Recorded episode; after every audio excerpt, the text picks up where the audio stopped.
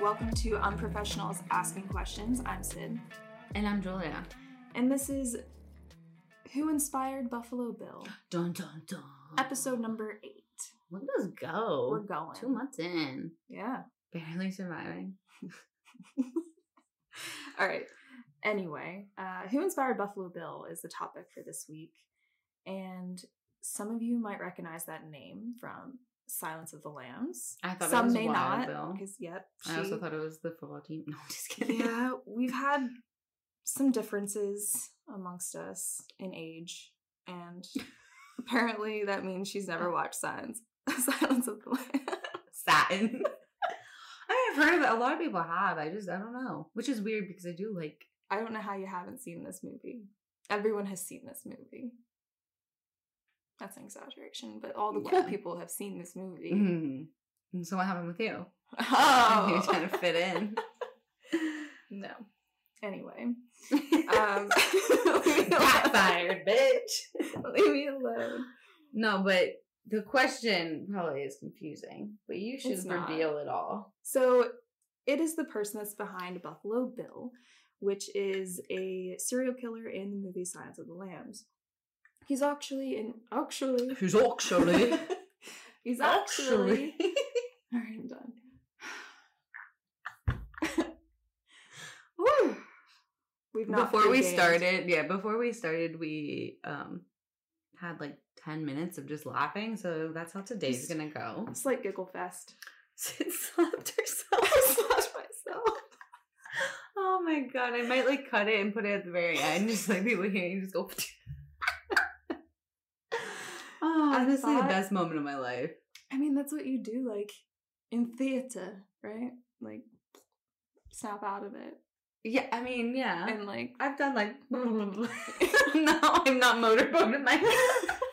That's what that looked like. Freshen up, waking up. Yeah. Boom. You, like I said, you Jim carried that fucking bitch. I thought it would help, okay? I thought it would stop the giggles, and it just made them worse. It's you're switching your personalities out. You have to slap that shit out of you. All right. Anyway. So we're done with the giggles is what we're trying to get at. I was trying to get it. We're not. Oh, okay. We'll see what happens. So anyway, Silence of the Lambs, serial killer, Buffalo Bill, inspired by I can't talk, though. This is the problem. Okay. You're great, sweetie. It's been a week. I mean, I can't talk anytime we do this. So. All right. Anyway, inspired by several, what? I thought that said Buffalo Bill, but it says Bully Hill. Yeah. Wine. Mm-hmm. Okay. Okay, I'm done interrupting. For now. Okay, we'll try this one more time. Buffalo Bill was the villain, the murderer in the movie and the book, Silence of the Lambs. Goddamn. In the book and movie, Silence of the Lambs. And we're not even talking about Buffalo Bill today. No, we're talking about the inspiration behind. So he was inspired by several serial killers, including Ed Gein and Ted Bundy.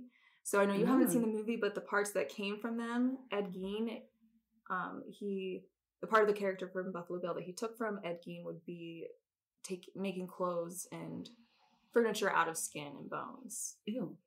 And in the movie, he actually tries to make a full women's suit to wear because he wanted to change basically. Huh. So he got that a bodysuit to turn himself into a female. Mm-hmm. Yes. Was it the same female or just different parts of women? Yeah, lovely. So the inspiration from Ed Gein was that part of it, and for Ted Bundy, I don't think there was a whole lot other than just the way he lured in victims, which was pretending to be injured and having them help you, and then you take them. Last on this list is Gary Heidnik, which if you remember his name, we mentioned that during our Wandering Mind segment when we were talking about the death penalty, and I was curious who the last person or when the last execution was in Pennsylvania, and it turned out to be Gary Heidnik, And I think we just read briefly a description that said, like, he was like a murderer and torturer in Philly. Right? Yeah, like a famous, one of the most prolific or something like that. So I'm sure many people have heard of him, but I honestly have not. Once we started, I was like, yeah, I have. I don't think. And it was one of the podcasts I listened to just because I remember, like, and you'll get into locations and things and, like, just his background in schooling. And stuff. I was like, oh my gosh, yeah, I heard about this. But I will not be covering the case. Sid is going to be retelling it to me. And I have a history lesson for you. She does. So we're taking you back to school. Fuck yeah. Mm-hmm. I love a good history lesson. Same. So my history lesson is on the death penalty. Because, one, we found the Gary Heidnik case because we were looking briefly into the death penalty. I mean, it was just conversation that we were... If you haven't listened to Wondering Minds, just listen to it. I don't need to repeat. Go back. Which was, I think, episode 6. I think so. I think it was right before the Diablo Pass. Yes, it was. So episode 6. Listen to that one also. Thanks. So we're going to travel back to the early laws of the death penalty. Okay. The first established code was in the 18th century BC, and it's the Code of King Hammurabi of Babylon. I, again, always am pronouncing things wrong. And in this code, it codified the death penalty for 25 different crimes, and murder was not one of them. Can you believe that? That's blowing my mind. Yeah. So, anything small? Yeah, so I think mainly it was theft, arson, being different. Perjury, probably. Yeah. Being different, but anything but murder, pretty much. Wow. So I didn't pull up these 25 different crimes. I'm sure we could actually probably do that, but I was just briefly touching on this. That's a lot of crimes. Different kinds of crimes, 25. And murder not being one of them. Yeah. Like, you can murder, but we won't kill you for that. What are they considering a crime? But you steal maybe goods or trades or, I don't know. But they, in this code of King... Can I pause you? So, like, do you think maybe they didn't have murder as one of them because maybe they weren't really... I mean, I know they were murdering each other back then, but they didn't see it... If they had a death penalty, they were definitely murdering as something bad? Like, why wouldn't it be? And, like, in Babylonian times, it was pretty dark, was it not?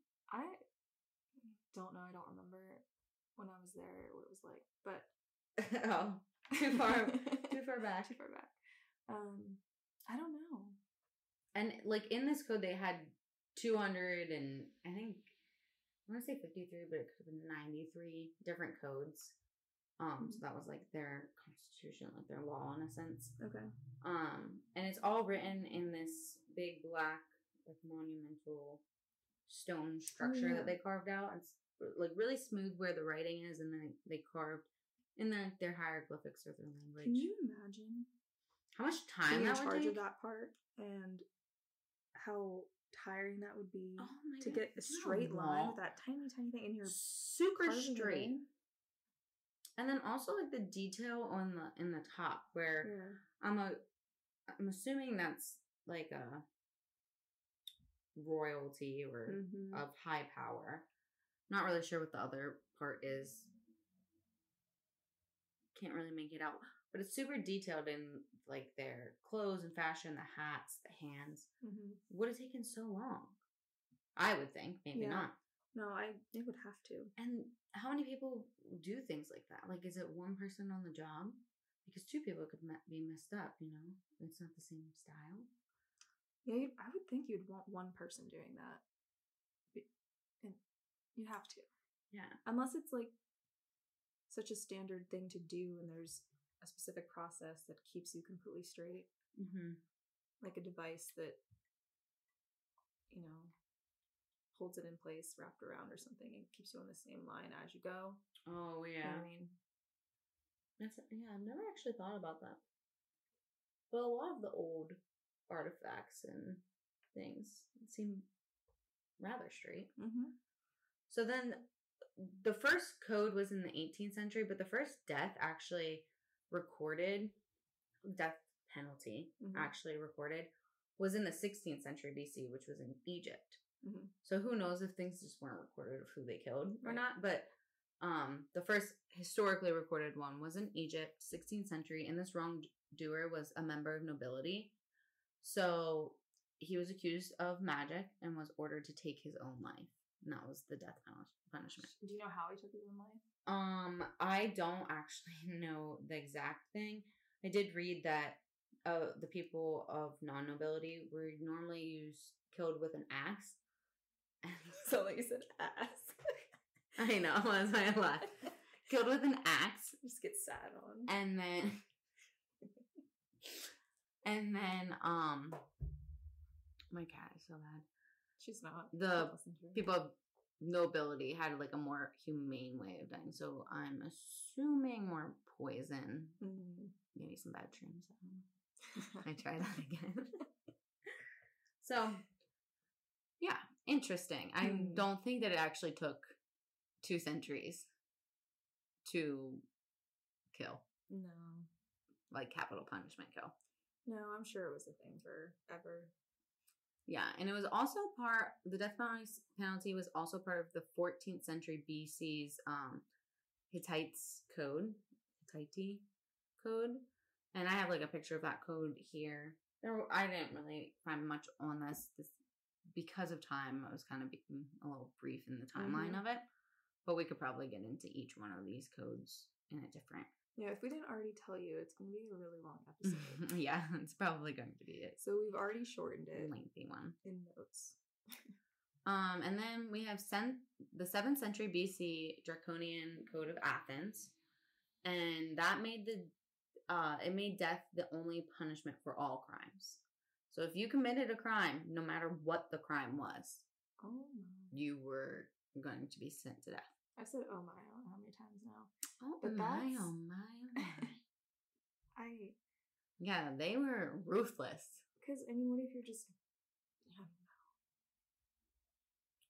I don't know. Yeah, I don't know. And maybe you were wrongfully accused. Right. That's the thing. I was thinking too. Like, yeah. Anyone can just say you did something. That's why they weren't that populated back then, because they killed each other. Oh, man. I don't actually know what the population was in that. Yeah. So 5th century BC's Roman law of the 12 Tablets also had the death penalty in it. So death penalty was different for nobility, freemen, and slaves, and was punishment for crimes such as the following: the publication of libels and insulting songs, the cutting or grazing of crops planted by a farmer, the burning of a house or stack of corn near a house, cheating by a patron of his client, perjury, making disturbances at night in the city, willful murder of a freeman or a parent, or theft by a slave. And you'll see this murder of a parent come up, like, often. I don't know how many people used to kill their parents, but wow, it was really written in a lot of the codes. Making disturbances at night in the city. Yeah. They will kill you for that. Could you imagine? The burning of a house or stack of corn near a house. Burning of the stack of corn. Yes. Yeah. Burning of a house or a stack of corn. Which is so specific. How many people near the house burned corn by a house? Why would you burn corn anyway? Yeah, that's why I'm confused. It'd have to be an accident. Maybe they just had a bunch of house fires. It was by corn, and they're like, we have to write this. It doesn't say willful burning. It just says the burning. So they were probably killing people that accidentally set crops on fire. That's crazy. I guess I do get, because of the time, the publication of libels and insulting songs. But that's also just ridiculous, because I'm the most insulting person ever. I probably would have been murdered at age 5. Yeah. Most likely. But I don't make songs of my insults, so. Not that I know. I think that's what saves me. Maybe. Or theft by a slave. I love how that's in there, too. I don't steal my slaves. And don't make any disturbances at night in the city. Like, those just go hand in hand. So, like, you can't go out at night and get drunk. And I guess not. They would kill you for it. The Romans were crazy. Bring them to Penn State. So, also, death sentence... Sorry. Because everyone's loud. Or New York, I guess. That would probably be a better choice.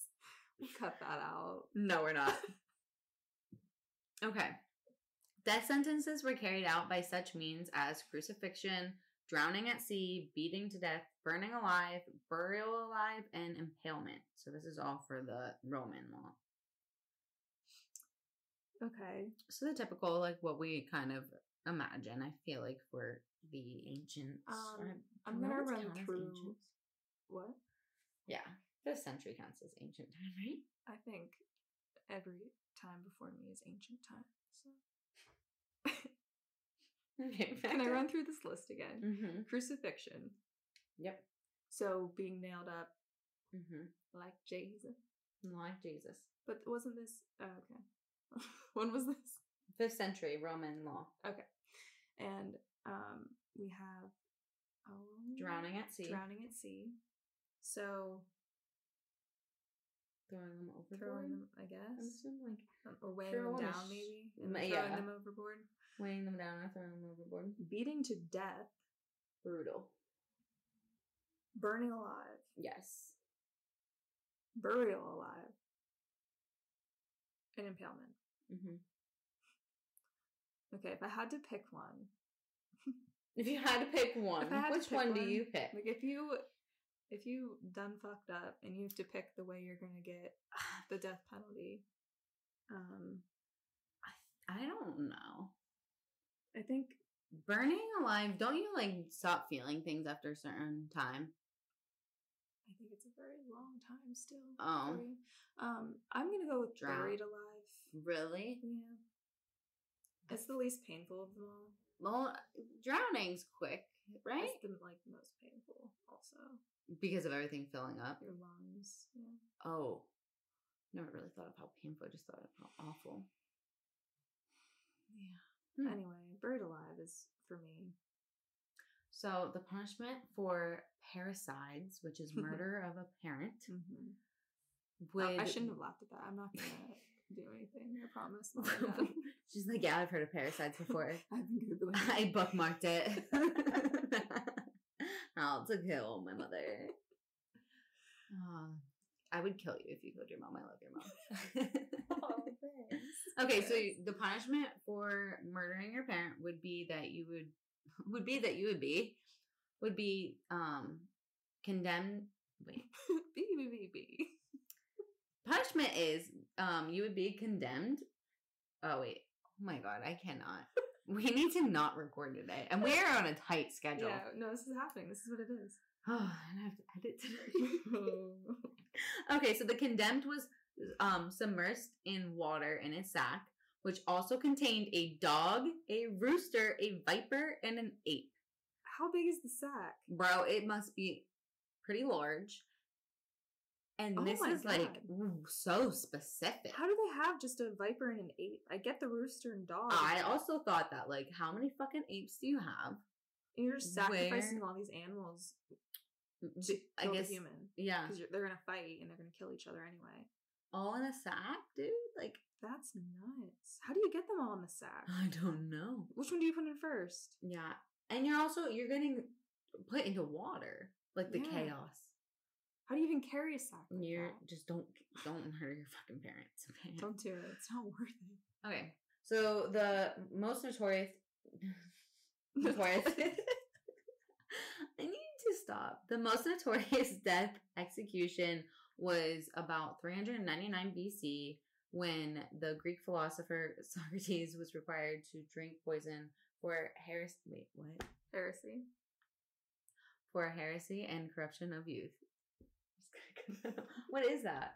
It's like when you're a heretic, I think. Oh, I will be honest. I have no idea. Like, I've never.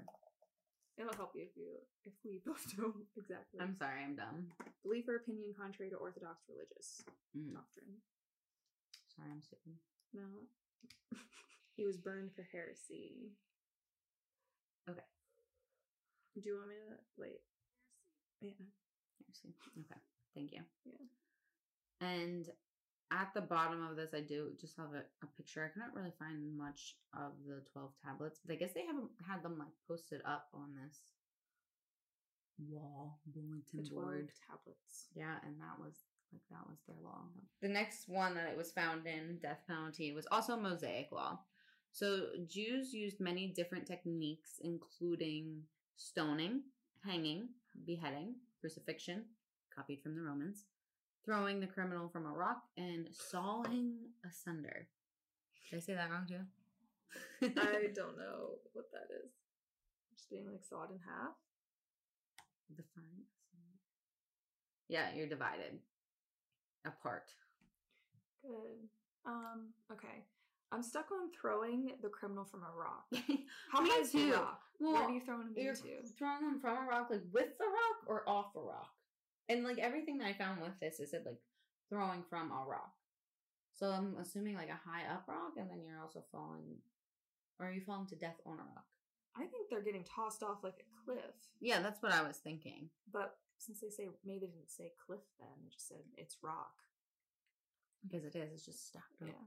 So maybe throw them down into like a rocky bed of something or something really high. I don't know. I think I would, if I had to pick one of these, hanging. I don't know. Are you getting beheaded by like is your head just snapping off right away? That's the thing. You can't guarantee that. So what do you mean you can't guarantee hanging? I'd rather suffocate than have half of my neck.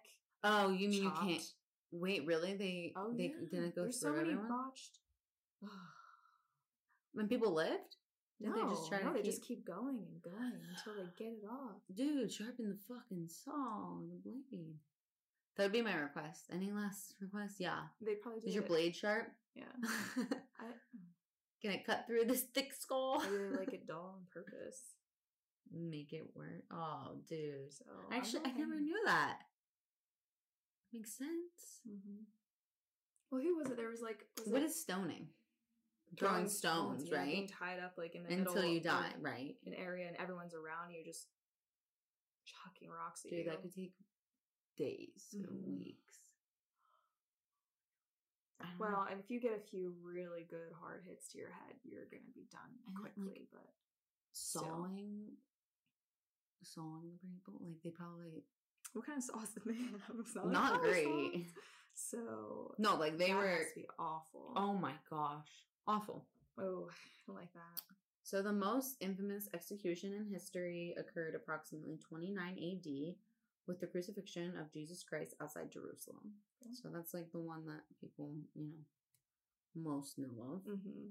300 years later, the Emperor Constantine, after converting to Christianity, abolished crucifixion and other cruel death penalties in the Roman Empire. Okay. So. That's good. Yeah, go her. I don't actually. Is Constantine a girl? I don't know. Is that weird of me too? I don't. For some reason I'm remembering. I thought she was. But emperor would be male versus empress, right? Oh, yeah. So Constantine's a boy. I was like really excited thinking she was a girl. Maybe I'll be. Oh, it's a boy. Yeah. Constantinos the Great.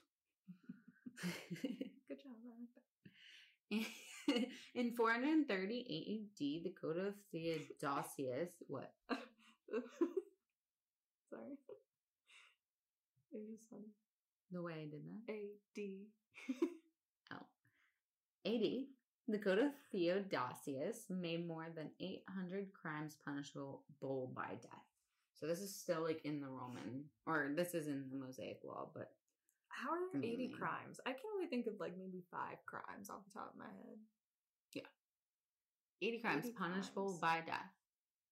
And like you read what some of those other codes were. They were very specific, like with it. So I guess anytime something went awry, they were like, yup, write that in. You can die from that. Could you imagine? I bet you a lot of these crimes back then are probably what, like, neighbors fight about now. Like, oh yeah. His branches dropped on my lawn. Death penalty. Yeah, people didn't live that cool unless it depended on where you lived. Right, but actually, like no, like, think of the empire. You did live on top. Everybody lived close. It wasn't like this.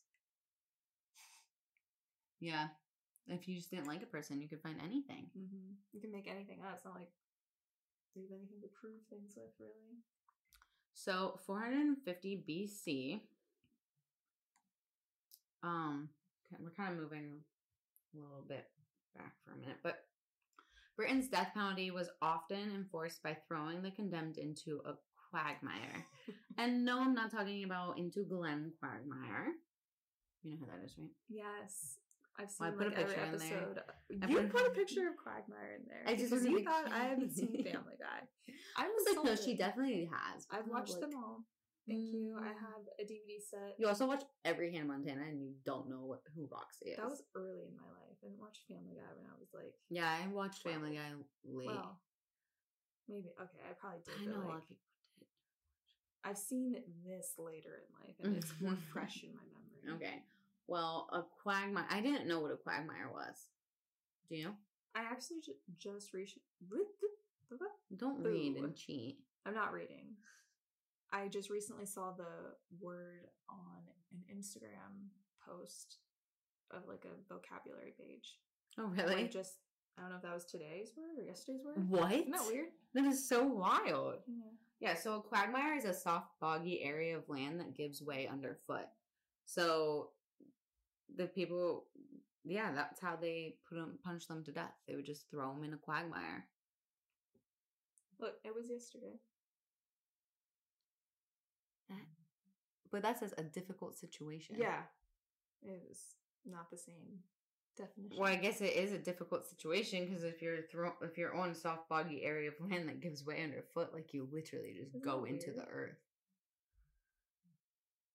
So 10th century AD, hanging from the gallows became the usual method of execution in Britain. So that was like the more common time.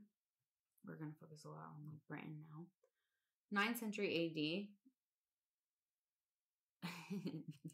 Did you read that? No, I didn't. Okay. I said, following the 10th, I forgot it goes up or down. So I knew I put a reminder earlier. I knew what I was like trying to figure out earlier.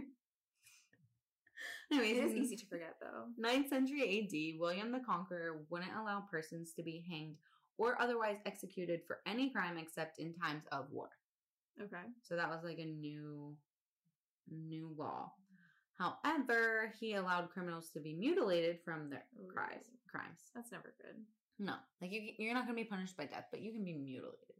You can be tortured. Yeah. And then killed. During the Middle Ages, capital punishment was accompanied by torture. So like that, you die from torture. Most barons...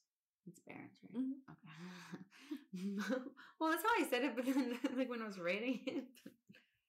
Most barons had a drowning pit as well as gallows, and they were used for major as well as minor crimes. So it really didn't matter. It was, I think, up to the capital, up to the government. You know, a drowning pit or gallows. Is it just a pool? Yeah, that you use on the weekends and then. Yeah, it was like a bathhouse. Yeah. No, I'm picturing something like super like executions are on Tuesday, and the pool parties Wednesday. Skinny dipping's Fridays only. Oh man, times were great. Were they? So blah, blah, blah. The trend did not last long. In the 16th century AD. Under the reign of Henry VII, as many as 72,000 people were estimated to have been executed. Oh my God. Yeah, so 19th century AD, William the Conqueror was like, nope, we're done, but we can torture them. And then 16th century, that is a decent amount of time, I will say. Mm-hmm. But I guess in the grand scheme of things with a historic timeline, it's not that long. Yeah. Mm-hmm. Thousands of people just executed. 72,000. I'm like, did they have 72,000 people back then? So you thought that the other methods of execution were a little rough, but I think that these are gonna be worse. Yeah, in my mind. Okay. So one method was boiling, and it was approved in 1531. The record shows some boiled for up to 2 hours before death took them. Oh, 2 hours you're boiling. Oh, God. Yeah. So the next one is burning at the stake, which we've heard of. Uh-huh. And obviously, I feel like pretty common for a while. Yeah. Especially for like witch crimes and stuff. Hanging, beheading, and drawing and quartering, which I forgot about drawing and quartering until I went through this. And of course I put a picture because yeah, you're literally being quartered by being tied up by your limbs. If you don't know, you tied up and then you're attached. Each limb is like attached to a horse, and then they make the horse run as fast as they can in all opposite directions, and you just get quartered. Yeah. But really not, because it's 5 pieces, so they're kind of wrong in their branding of that. But do they do it around the head though? No, but your body. So you have 4 limbs and then your body, and that makes 5 pieces. Oh, I think they just mean because there's 4 limbs. Oh, I know what they mean, but technically there's 5 pieces. I guess. Whatever. I guess it depends how you pull apart. And drawing, okay. So drawing and quartering, for the drawing part of it, you were drawn by a horse to the gallows, hanged sometimes, and then cut into 4 pieces and scattered, or you're drawn to the gallows with the horse, and instead of being hung, you were attached to 4 horses, and that's when they like split you in 4 pieces. So I don't know what I feel like it would be so painful with the horse because like maybe it's super fast. Like, would you die from shock right away? No, it's probably like what if you don't and you feel all of your tendons. Yeah, because your body, your organs are so attached, your head's so attached, but you. That would be a really terrible way to die. Oh my god, it would be awful. Mm-hmm. Okay, moving on. Yeah, executions were carried out for capital offenses like marrying a Jew, not confessing to a crime, and treason. So that's also fucked up. I mean, the marrying thing is, but not confessing to a crime. Yeah. What if you didn't do the crime? If you're innocent, you're not going to confess to it. And if you confess to try and make things better, then you're dead anyways. They're gonna, just like in the witch trials in Salem. But yeah. So number of capital crimes in Britain continued to rise throughout the next 2 centuries. In the 1700s, 222 crimes were punishable by death in Britain, and some included stealing, cutting down a tree, robbing a rabbit warren. What? Yeah, like it was cutting down a tree. Yep, cutting down a tree. Like I said, very specific. Robbing a rabbit warren. I don't know what that is. A densely populated building or district. So that has nothing to do with rabbits? No. Well, that's misleading. Yeah, so robbing a rabbit warren is like is like robbing a very populated labyrinth of a building or a district. I've never heard that term before. I'm glad I looked it up. I thought it had something to do with I thought it was like a rabbit. Like a rabbit den. Yeah. Why are you robbing a rabbit den? What are you stealing from them? So severity of the death penalty was severe. There were so many, and so many juries would not convict defendants if the offense was not serious. Okay. But a bunch of people died, so I feel like cutting down a tree. Yeah. So serious depends on your definition of serious. And back then, I guess cutting down a tree was a big thing. It should be now. It's not. So the brutality and severity of this did lead to reforms of Britain's death penalty, which we're going to get into reforms here in a minute. And then also from 1823 to 1837, the death penalty was eliminated for over 100 of the 222 crimes punishable by death. So that's within a century, it did drop. It is something. So before we get into the reforms, I'm going to talk about the death penalty in America. Okay. Britain influenced America's use of the death penalty more than any other country. But they brought the practice of capital punishment over when European settlers came to the New World. Oh, look at that dance for my question. In 1608, the first recorded execution in the new colonies was Captain George Kendall in the Jamestown colony of Virginia. And Kendall was executed for being a spy for Spain. So they thought that he was like going behind their back and using information to provide to Spain. Wonder why they thought that. Yeah, and wonder if it was true or not. Mm-hmm. So in 1612, Virginia Governor Sir Thomas Dale enacted the divine, moral, and martial laws. Wow. You ever heard of them? No. Me either. It provided the death penalty for even minor offenses, such as stealing grapes, killing chickens, and trading with Indians. Like, what? I know. Stealing grapes, killing chickens, and... I mean, there's so many more than that. I'm just pulling out, you know, these really peculiar ones. Wow. So 7 years later, these laws were softened because Virginia feared that no one would settle there. They thought, okay, we're being a little extreme. People can steal grapes and not get killed. Whatever. We should, you know. Also, people need to eat. Let them kill the chickens. Maybe they'll live here. Yeah, like, I'm sure they killed chickens back then for food. So yeah, just killing each other's like chickens?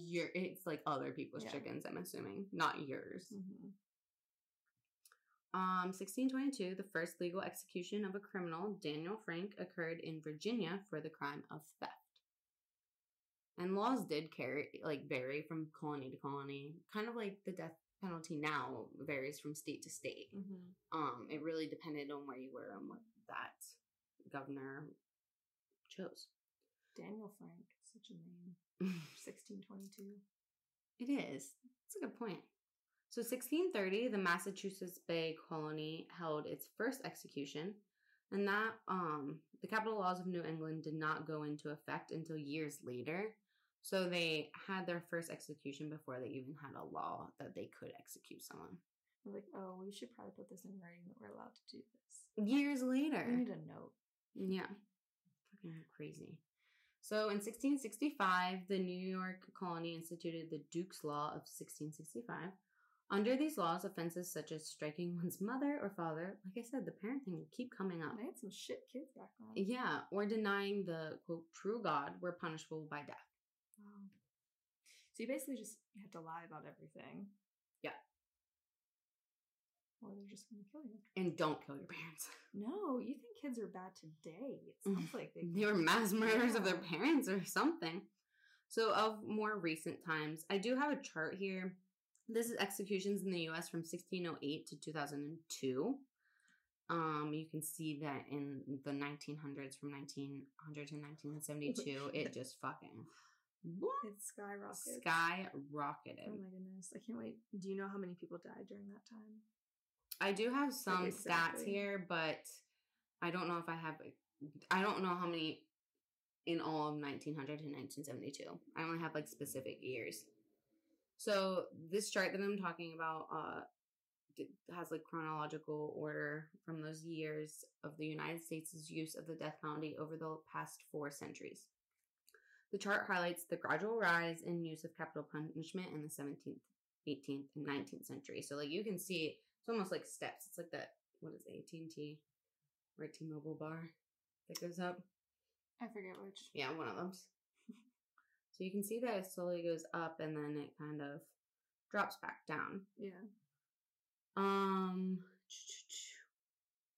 A peak of executions in the early 20th century are shown, like we said, and then the resumption of executions after the moratorium. The use of death penalty has declined sharply in the United States over the past 25 years. As we can see, it did drop. Mm-hmm. New death sentences have fallen more than 85% since peaking at more than 300 deaths per year in the mid-1990s. Oh, wow. So, and that's actually pretty high. Mid-1990s. So not that long ago, we were at a peak of 300 deaths per year. Executions I can't have, go over that. I'm sorry. Yeah. Dude, some of these numbers I'm about to get into are like gross. Okay. Executions have declined by 75% since peaking at 98 in 1999. So it has gone down. Another chart here is from 1973 to 2008. 2018. And you can kind of just see trends here. It's per year. So at 1975, you know, we're close to 300. And then those 90s era, we're peaking over 300. Mm-hmm. Still, like, close to 50 in 2018. Mm-hmm. So now we're going to talk about the abolitionist movement, which was, like, kind of like the revolution of it. And we'll get more into some statistics, but I think this is a really good movement. You know, mm-hmm. This is what has... at least let us into more humane ways of doing it and having actual courts. But yeah. So in colonial times, roots are founded in the writings of European theorists Montesquieu, Voltaire, and Bentham, and English Quakers John Bellers and John Howard. Cesare Beccaria's 1767 essay on crimes and punishment that strongly impacted the world was really what got all of these prolific writers to push this movement. Mm-hmm. And also Cesare's essay sculpted a lot of the reforms that we still have today. I've definitely heard of that, I'm pretty sure. So the essay theorized that there was no justification for the state's taking of a life. It did give abolitionists an authoritative voice and renewed energy. And that result was the abolition of the death penalty in Austria and Tuscany. So this was like a global movement. Beccaria also influenced American intellectuals. So the first attempted reforms of the death penalty in the U.S. occurred when Thomas Jefferson introduced a bill to revive Virginia's death penalty laws. And that bill proposed that capital punishment should be used for only crimes of murder and treason. So not all these other 80 to 200 and some crimes. So we're going in the right direction. Yeah. And it was actually, the bill was defeated by only one vote. Wow. So it didn't pass, which is messed up. Also the essay, Beccaria's essay, influenced Dr. Benjamin Rush, who was a signer of the Declaration of Independence and also the founder of the Pennsylvania Prison Society. Mm. And he challenged the belief that the death penalty serves as a deterrent. He was also an early believer in the brutalization effect, which we kind of talked about in our Wandering Minds episode, is the killer actually, also a murderer? Right. But that brutalization effect believes that having a death penalty actually increased criminal conduct.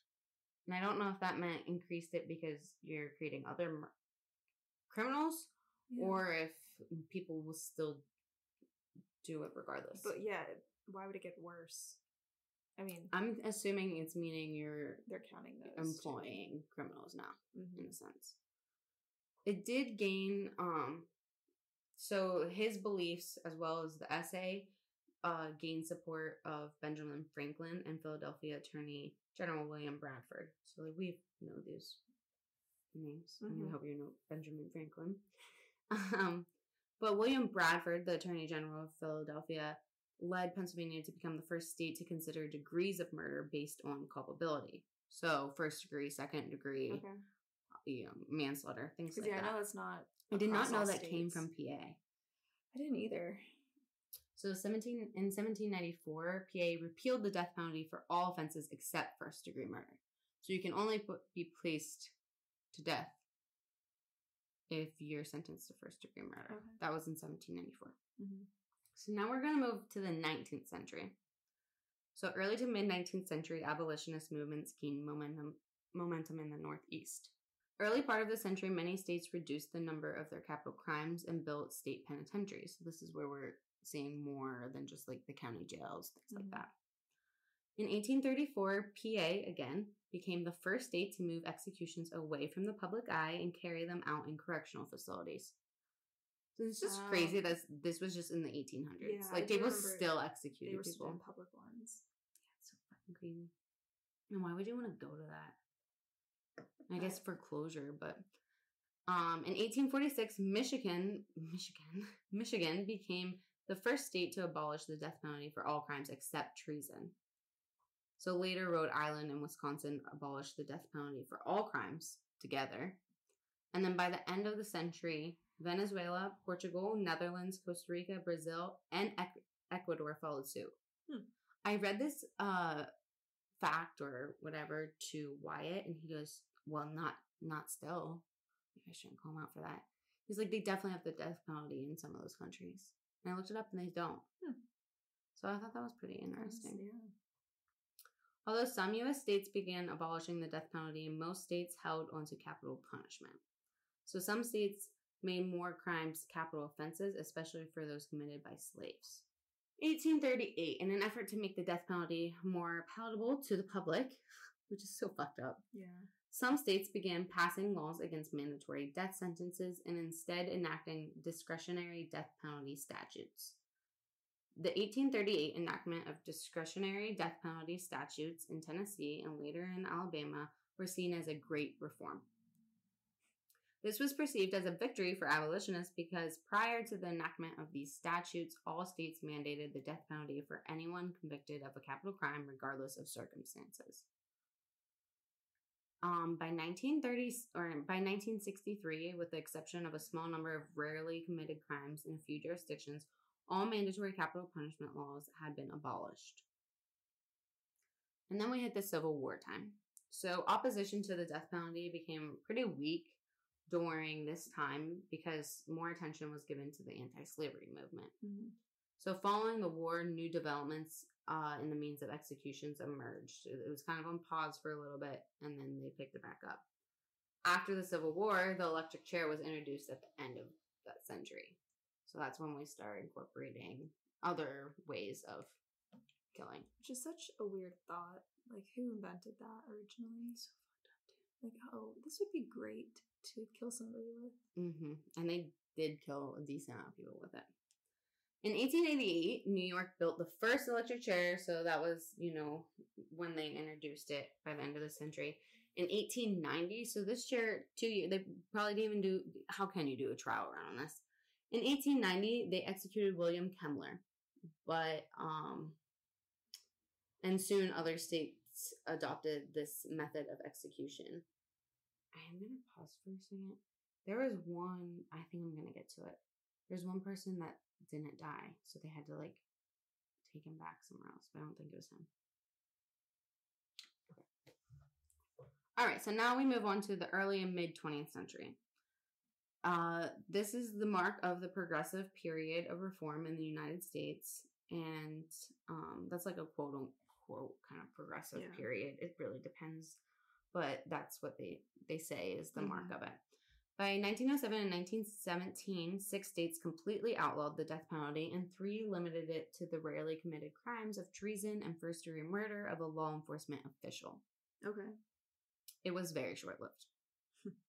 Citizens began to panic about the threat of revolution in the wake of the Russian Revolution, and also the U.S. just entered World War I, and there were intense class conflicts as socialists mounted the first serious challenge to capitalism.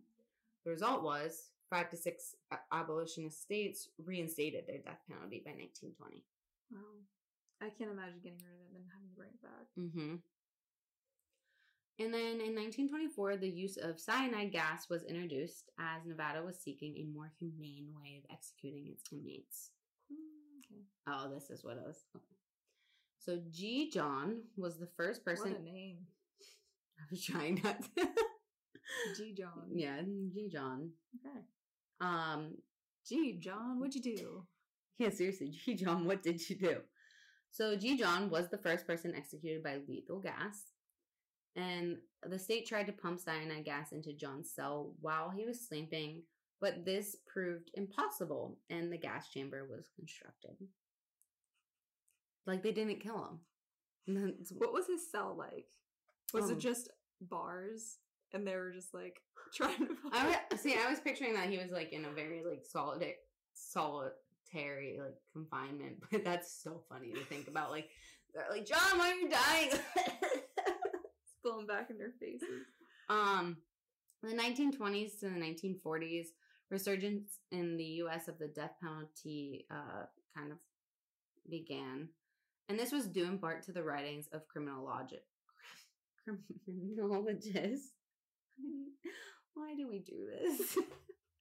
do we do something where we have to talk all the time? I literally can't talk anytime. Who argued that the death penalty was a necessary social measure? Like, these criminologists said, yep, like, it is necessary. Okay. In 1930s, due to the suffrage through Prohibition and the Great Depression, there were more executions in the 1930s than in any other decade in American history. In the 90s? Yes. So today, no, I'm trying to do the math. I'm thinking, so more than any other time, it was 167 per year.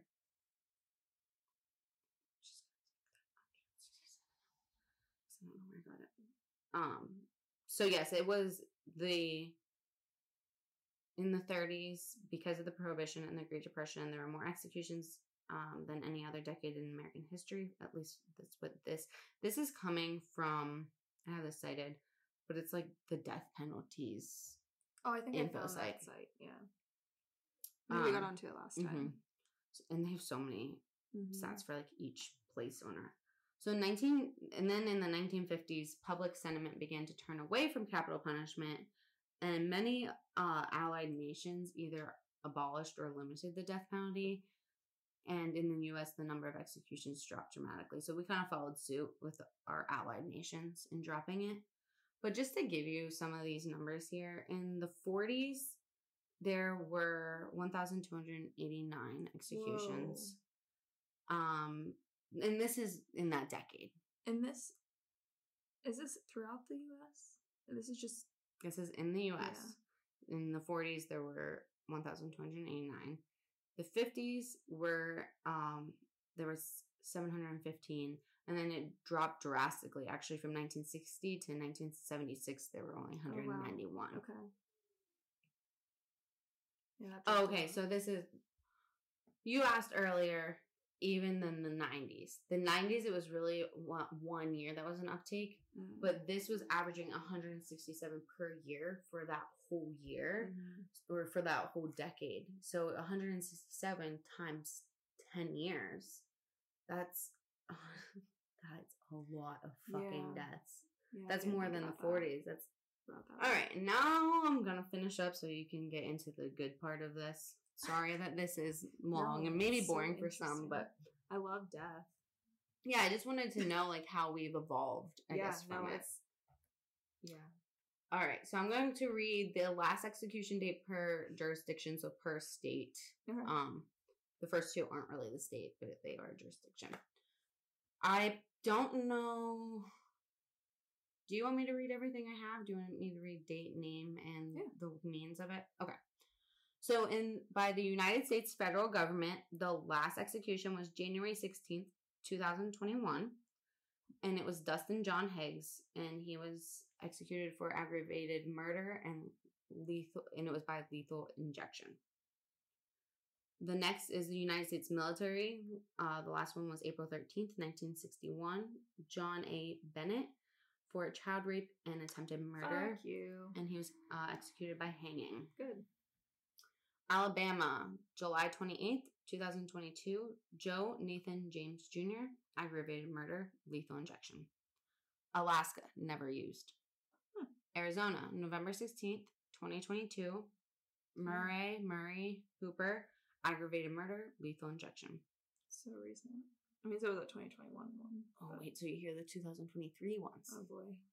Arkansas, April 27th, 2017, Kenneth Dwayne Williams, aggravated murder, lethal injection. California, January 17th, 2006, Clarence Ray Allen, aggravated murder, lethal injection. Colorado, October 13th, 1997, Gary Lee Davis, aggravated murder, lethal injection. So you'll see a trend, especially with dates, kind of for it. Connecticut, May 13th, 2005, Michael Bruce Ross, aggravated murder, lethal injection. A lot of three-namers here. I know, maybe. No, I think it's their middle names. Yeah, but like three first names. It's like, you would be a murderer, right? Yeah. Okay, I got what you're saying. Like your last name. Delaware, April 20th, boys up, 2012. Shannon M. Johnson, aggravated murder, lethal injection. Florida, April 12th, 2023. Louis Gaskin, aggravated murder, lethal injection. Yeah, dude. Less than a month ago. Okay. Georgia, January 29th, 2020. Donnie Cleveland Lance, aggravated murder, lethal injection. Hawaii, never used. Idaho, June 12th, 2012. Richard Albert Leavitt, aggravated murder, lethal injection. Illinois, March 17th, 1999, Andrew Coco Rales, aggravated murder, lethal injection. Indiana, December 11th, 2009, Matthew Eric Wrinkles, aggravated murder, lethal injection. Iowa, September 6th, 1962, Charles Edwin Kelly, murder, hanging. Kansas, June 22nd, 1965, George York and James Lathan, murder, hanging. Kentucky, November 21st, 2008, Marco Allen Chapman, aggravated murder, lethal injection.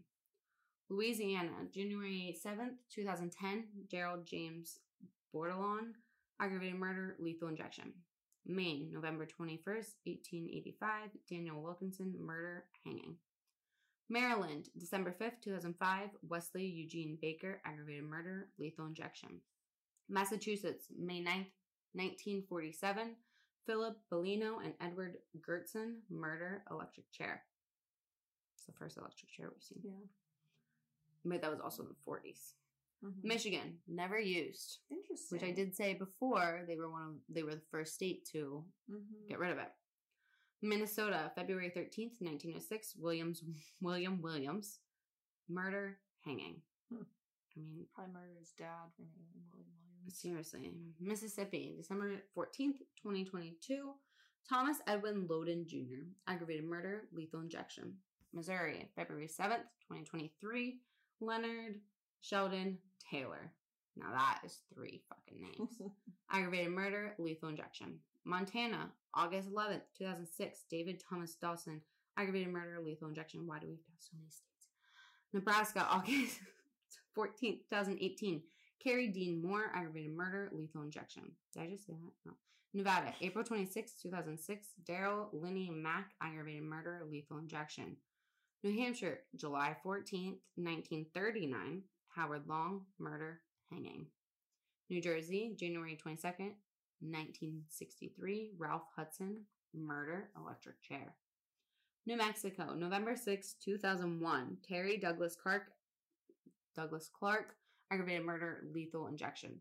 New York, August 15th, 1963, Eddie Lee Mays, murder, electric chair.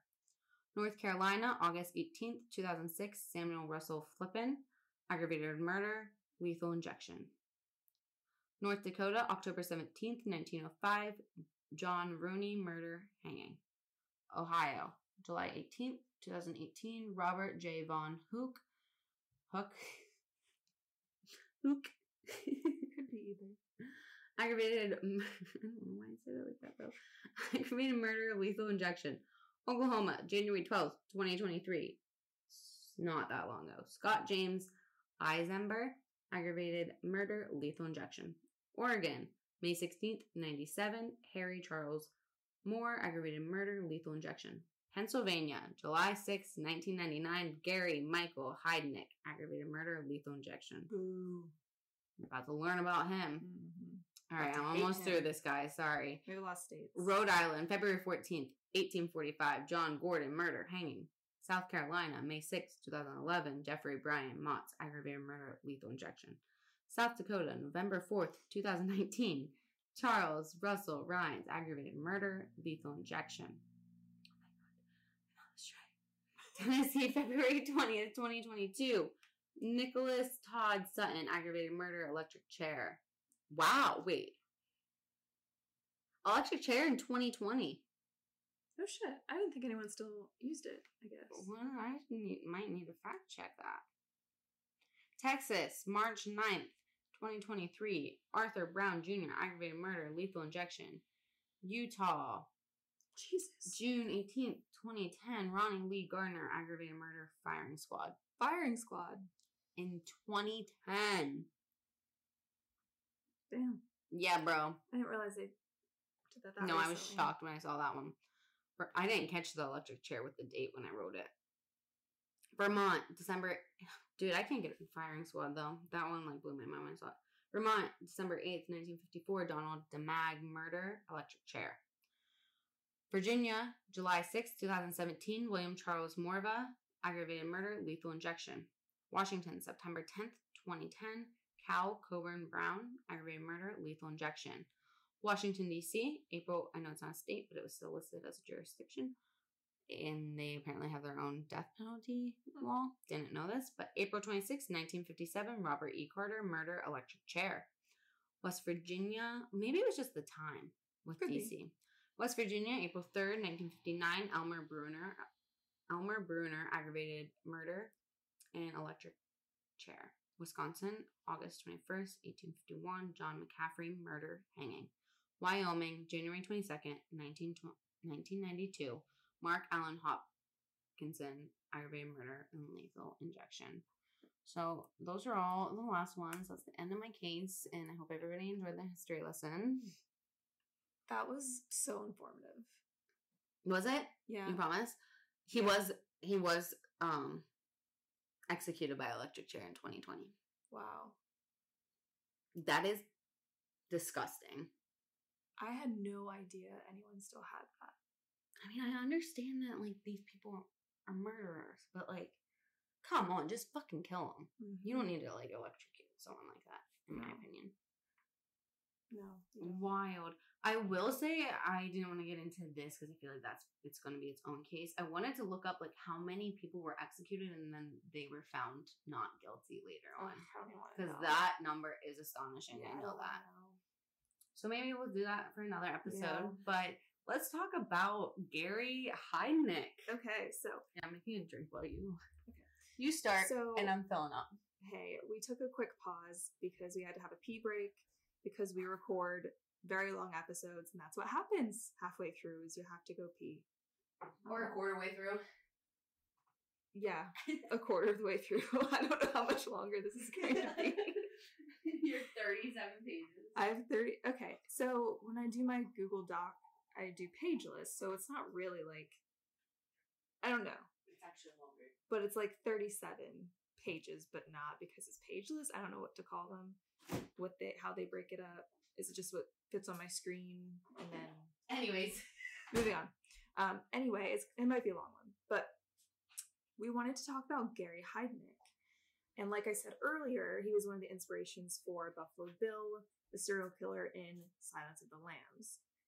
The part that this character took from this real life murderer was kidnapping and torturing women by keeping them in a pit in the basement.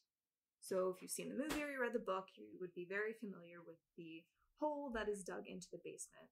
And in the movie, so again, the killer would kidnap women and he would feed them, fatten them up, cut off their skin, use it to make things out of. So he'd stretch the skin out?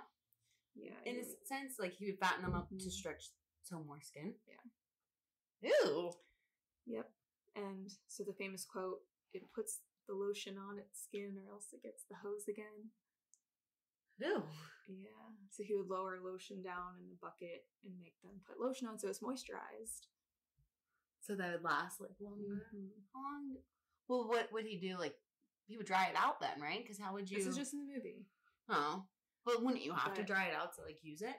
Yes. It would have to be like for animals and stuff. Yeah. Yeah, so yeah. Anyway, so yeah, Gary Heidnik didn't have the whole skin part of it, but he did have the pit, and he tortured and kidnapped and killed. But he wasn't technically categorized as a serial killer because he's only been documented to kill 2 people. Mm-hmm. So it takes 3. Yeah. So, but there is one woman that is still missing that they think he may have done. So no one knows for sure.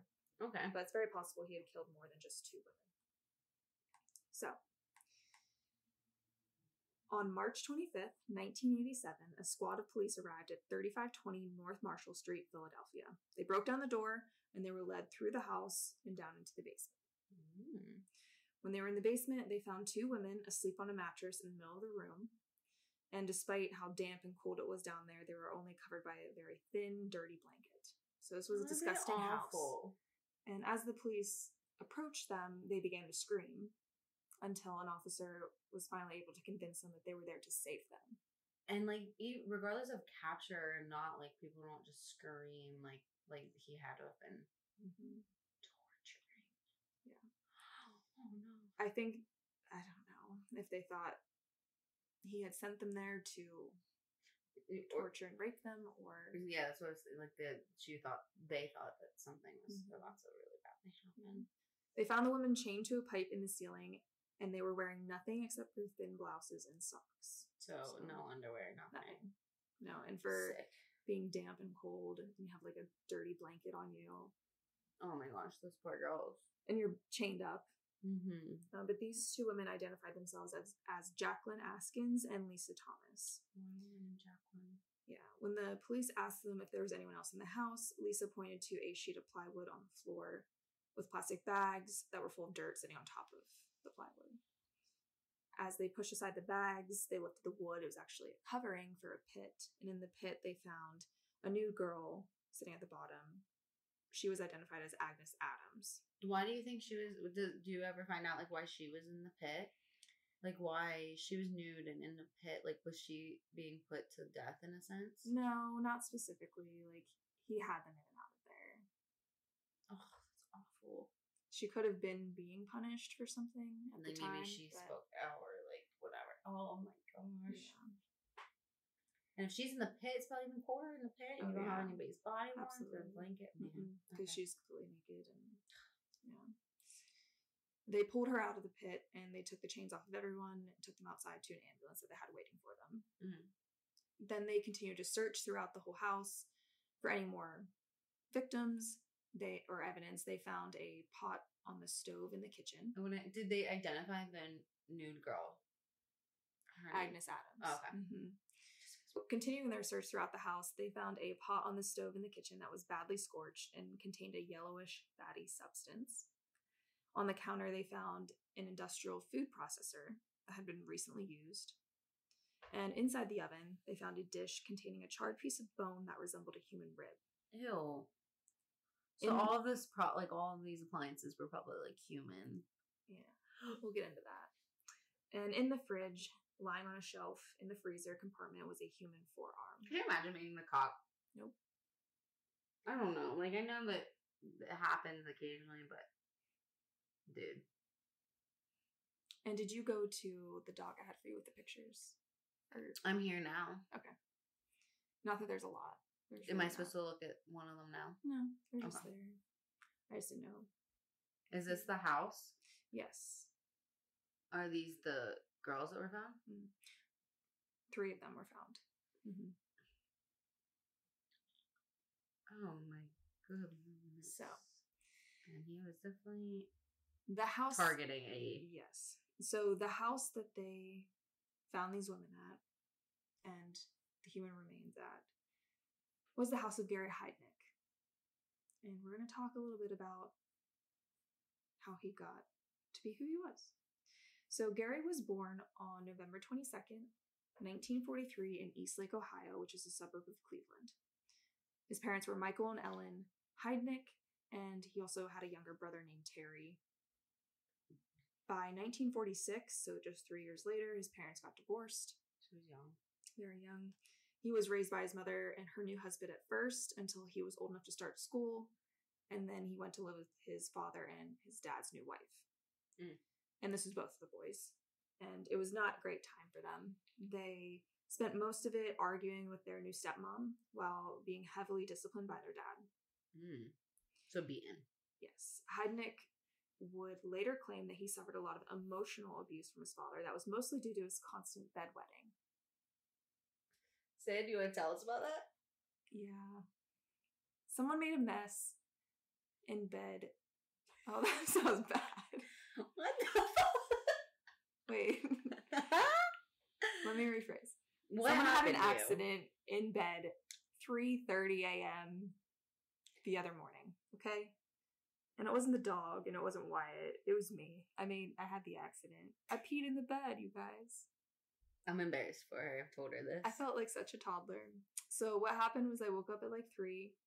I'm like, I kind of have to pee. I always get up in the middle of the night and pee because I'm old. Okay. That has nothing to do with age. I've done that since I've been a child. No, it's because I'm more hydrated now. I go like 3 times a night. But not in my bed. You should maybe go to the doctor. Just kidding. It's a lot. Do you think that you wet the bed because of your research on him? I did kind of think that a little bit. But so I woke up and I was I had to pee. And I'm like, I can hold it. It's not that bad. So I went back to sleep. And as soon as I went back to sleep, I went into a very vivid dream that I was in a bathroom. And I still had to pee. Release so like, I'm going to pee. Which is not the first time I've had like... This feels so good. This is the best way. I've had a bathroom dream before, but I've always woke myself up in time. Always. And this time, it didn't happen. It's about halfway done. I'm proud of you.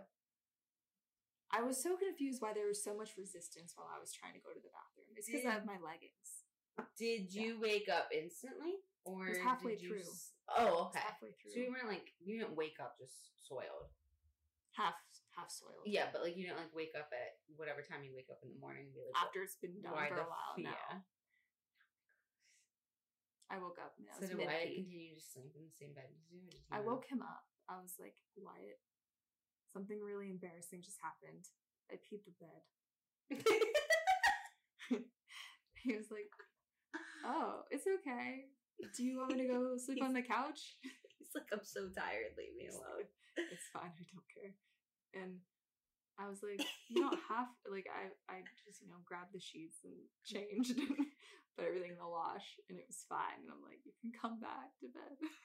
Did you put anything like on your mattress to cover? I put like a towel down. Okay. And it seemed fine. It has like a champ. There's a foam like topper on top that we bought because our bed's just like, I don't know, not that comfortable. So we got this foam topper. So yeah, I peed the bed. I don't know that I've ever done that. When I have, that's what I mean. I'm proud of you. You've accomplished something that you only do in childhood normally. What does that say about me? Was I never really a child? What? No. You're still a child. I should probably go to therapy, to be honest. Anyway. If it continues, maybe go to therapy. Yeah. Keep me updated on this. I will. I'll keep everyone updated. Just FYI.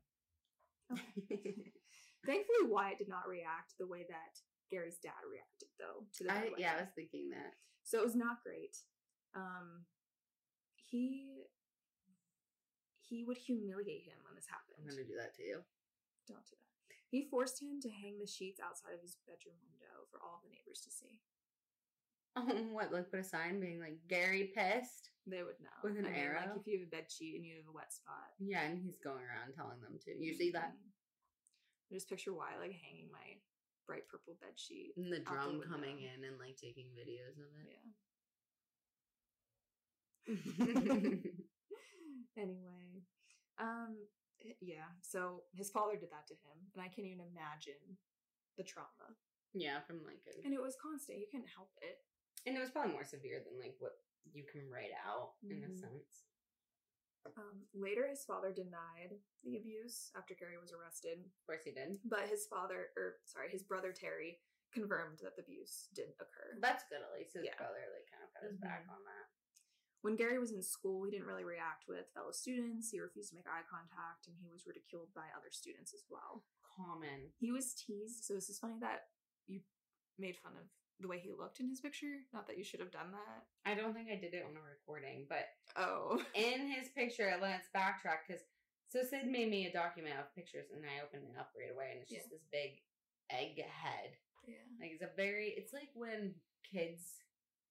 Just like babies are just born and they still have that like fetus shaped head where like it's elongated. That's him. It just never popped back. Well, he fell out of a tree when he was a kid, so that's what happened. And I'm not laughing at it. I'm just. I mean, I am. They call him football. Fuck him. He called him what? They called him football head.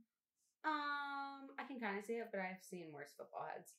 Yeah, there was like a kid that like literally looked like football, but not really. It wasn't pointed, but I feel like he tried to show me. I did, and he didn't have any updated pictures. So, but it's so the bullying and like picking and stuff like that is such a common thing in serial killers. I know, and the head injury. I know he's not a serial killer. So the head injuries, though, you see that a lot, like Richard Ramirez. Very true.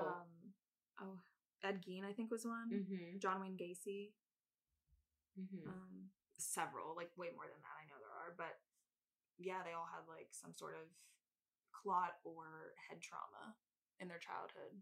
Not that that's absolutely to blame, but it's a weird coincidence. No, it's just interesting how these things line up, and that is a coincidence. Yeah. You know, it is a coincidence. So his brother Terry said later that he always thought that that injury is what caused Gary's erratic behavior. Did he start acting different afterwards? I don't think it was immediately. Like, I don't... And normally it's not, I don't think. Is it? I don't know. I feel like it actually is. I don't know that many people with head trauma like that. Mm-hmm. My sister's husband's cousin or something has had a really, really horrific motorcycle accident, and he now has memory loss. I think it's short term, but it might be long term. Mm-hmm. I don't remember, and that's really the only connection I have to anybody with. I mean, I've had concussions and stuff, but what hasn't? I know. Yeah, which at the same time, how? I mean, I guess if it's enough to. So I guess why do you have anything that says why he believed this, or how was Terry? Did Terry have anything? Terry, was he normal? Okay, did he get abused? He was abused, but he didn't try to be a criminal. He did, though. He was in and out of mental institutions. Oh, Terry did try to commit suicide several times. Yeah. So you know something. Yeah. There's some type of trauma. Mm-hmm. Might not be the same, but it might derive from. Maybe. Very true. Poor girl was looking for her food. Sorry, I moved my cat's food. She was wandering. By the time Gary reached the 8th grade, he developed an obsession with making money and becoming an army officer. And so intense was his obsession with becoming an army officer that his dad was thrilled, and he's like, "I'm going to sign you up for this prestigious military school in Virginia." And it was called Staunton Military Academy. Gary went there, but he was only there for 2 years. He had excellent grades, though. So, he did really well. And he just left. He just suddenly left his junior year and went back home to live with his dad. And his dad loved that. I feel like he was very angry. Within the next year, he tried a couple different high schools, but left within a few weeks because he just kept getting bored. Wait, what? Wait, so he was sent to a military school in 8th grade. We're probably going into 9th. After he finished junior year. Going into 9th. So it was a high school. Okay. I was thinking he was at basic or something. Mm-mm. No, this is a high school. So he dropped out, and then he just tried normal high schools, got bored. And he did later say, though, he left the military academy after visiting a psychologist, but there was no details on that I could find. Why he went there, what they said, why that made him leave. Mm-hmm. And they probably can't release what was shared with the psychologist. Maybe the psychologist was you should leave. Maybe. At 18, he joined the army. He did really well. He adapted to this very well. But he didn't make any friends, really. Do you think that he adapted and was drawn to the military thing because of structure and discipline? I think that's the main reason. Some type of father figure. You see a lot of murderers, serial killers in the military. They need the routine. Routine, and they get obsessive over the routine. Mm-hmm. And they're also getting trained to, have certain, not kill. You're not getting trained to kill, but you're getting trained to survive in a sense. Yeah.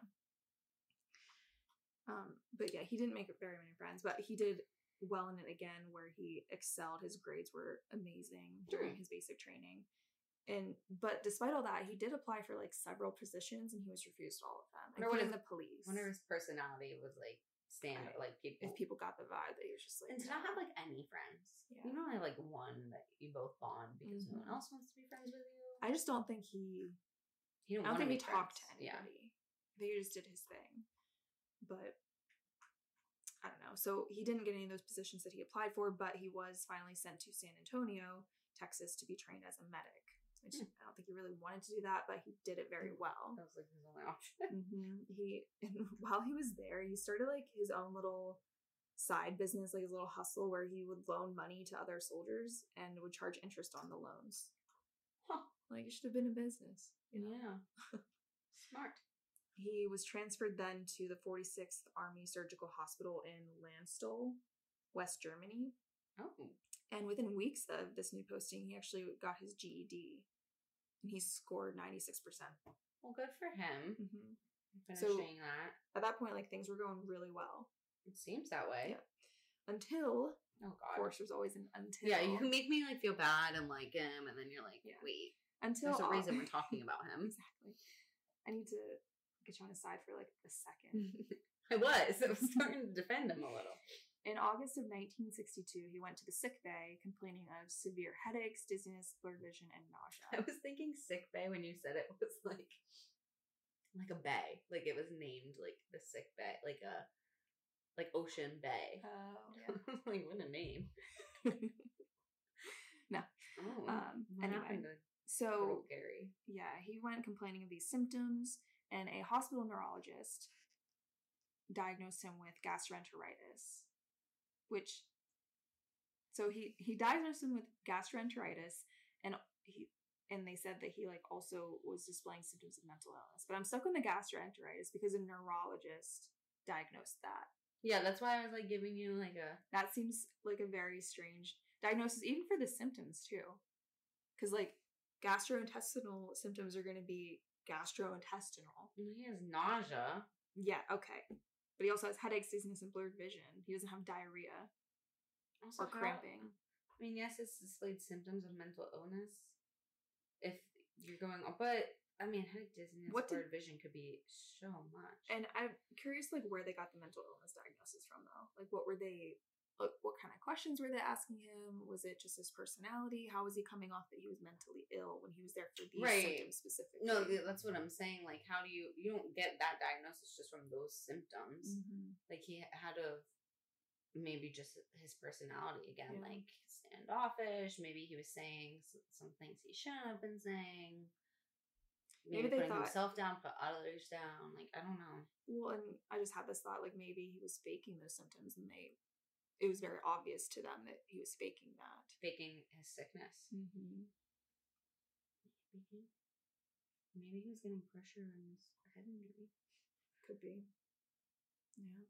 So did they, like, do anything for him? They just prescribed him, like, a heavy tranquilizer, which is usually used, I forget the name of it, but one that was typically used for serious psychotics or those experiencing hallucinations. Why do they do this? I don't know. Like, why? At what point did... I just don't understand why they prescribe certain things for certain things. I just don't understand. Let's put you on a heavy tranquilizer. It'll make everything better. Help. Even though you're not really experiencing a psychotic break or having hallucinations, mm-hmm. your blurred vision might lead to that. Yeah. Here's a tranq. Mm-hmm. Yep. Good. October of 1962, he was transferred to a military hospital in Philadelphia, Pennsylvania. So this is how he got here. Here we go. Because again, he wasn't from here. He was born in Ohio. So many things tied back to Pennsylvania as we do these. Isn't that weird? Like, at first we started doing, like, focusing on our area, and then we're like, nah, like... let's not do that. And then we always come back to PA somehow. I don't know how it happens. Mm-hmm. But he got back to Pennsylvania, into Philly, and he was diagnosed with schizoid personality disorder. I want to know what his personality is. I know, like, I want to... he's dead now, so spoiler alert. Why do you have to ruin everything for me? You know he's dead. He was the last one to be executed in Pennsylvania. Moving on. A few months after his diagnosis, he was honorably discharged from the military service, and he was put on a 100% disability pension. Okay, so as soon as he moved there, he was diagnosed mm-hmm. with this schizoid personality disorder. There's so many personality disorders. That's crazy. But, oh man, that probably fucked him up. Well, I don't know. So he only served for 14 months. Oh, so he really wasn't. It's a very short time. That is very short. Wait, so he was in Germany? Like, he did all this. He did his basic training, and then he went to. Oh, for some reason I was thinking this was maybe 4 years or something of his transfers. Okay. And but I had also read that it was possible he just faked everything, like his symptoms. Why? And, like, tricked them to get on disability because they didn't like what he was doing. Okay. Maybe a conspiracy in there. Yeah, could be. But then you see his actions. Right. So. That's when I'm like, well, I don't know. Like, he really could have had mental disorders that weren't diagnosed. I don't know. I'm not really following how they... Obviously, we would be here for days if you had to dig into that. Exactly. It could be out there somewhere. I'm sure it might in a sense for like case study purposes. Yeah. Especially since he was like a prisoner of the state, like executed. So I don't know. Shortly after he was discharged, he became a licensed practical nurse and enrolled at the University of Pennsylvania. So he did use that medical background and did get a job. So that kind of like cancels out my theory that he just wanted to get on disability because he went and got a job. He enrolled at the University of Pennsylvania? Mm-hmm. Did he get in? Yeah. I think he studied, he didn't like finish or anything, but he like the did some Ivy League school. Is that an Ivy League school? Penn State is... That's not Penn State. Penn State is Pennsylvania State University. Mm-hmm. The Ivy League in Philly is University of Pennsylvania. Like, it's a prestigious... Yeah, he did. I thought it was an Ivy League. It could be, yeah. I just can't believe, like, he has all these... I'm sorry, I know your mental health shouldn't affect you getting in, but...